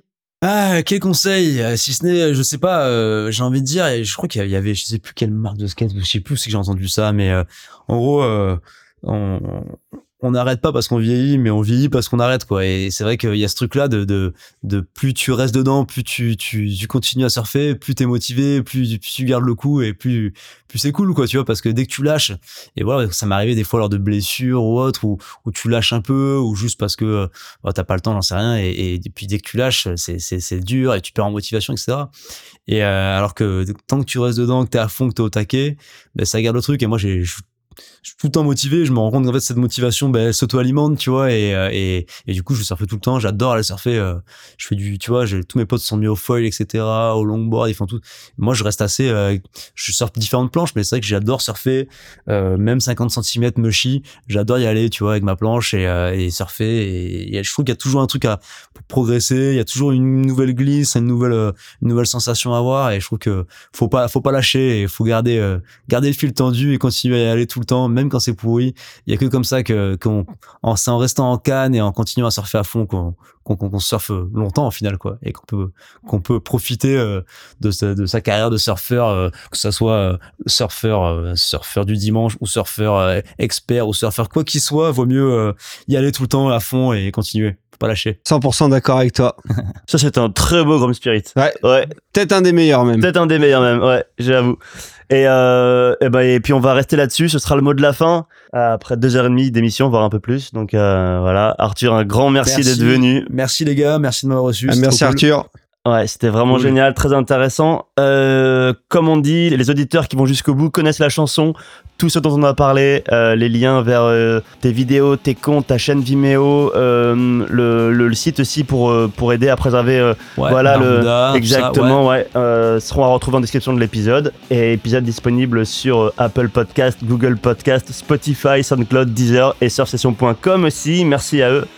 Quant à nous, on se retrouve très prochainement avec un ou une invitée autour de la table. Et d'ici là, n'oubliez pas Allez surfer. You, you.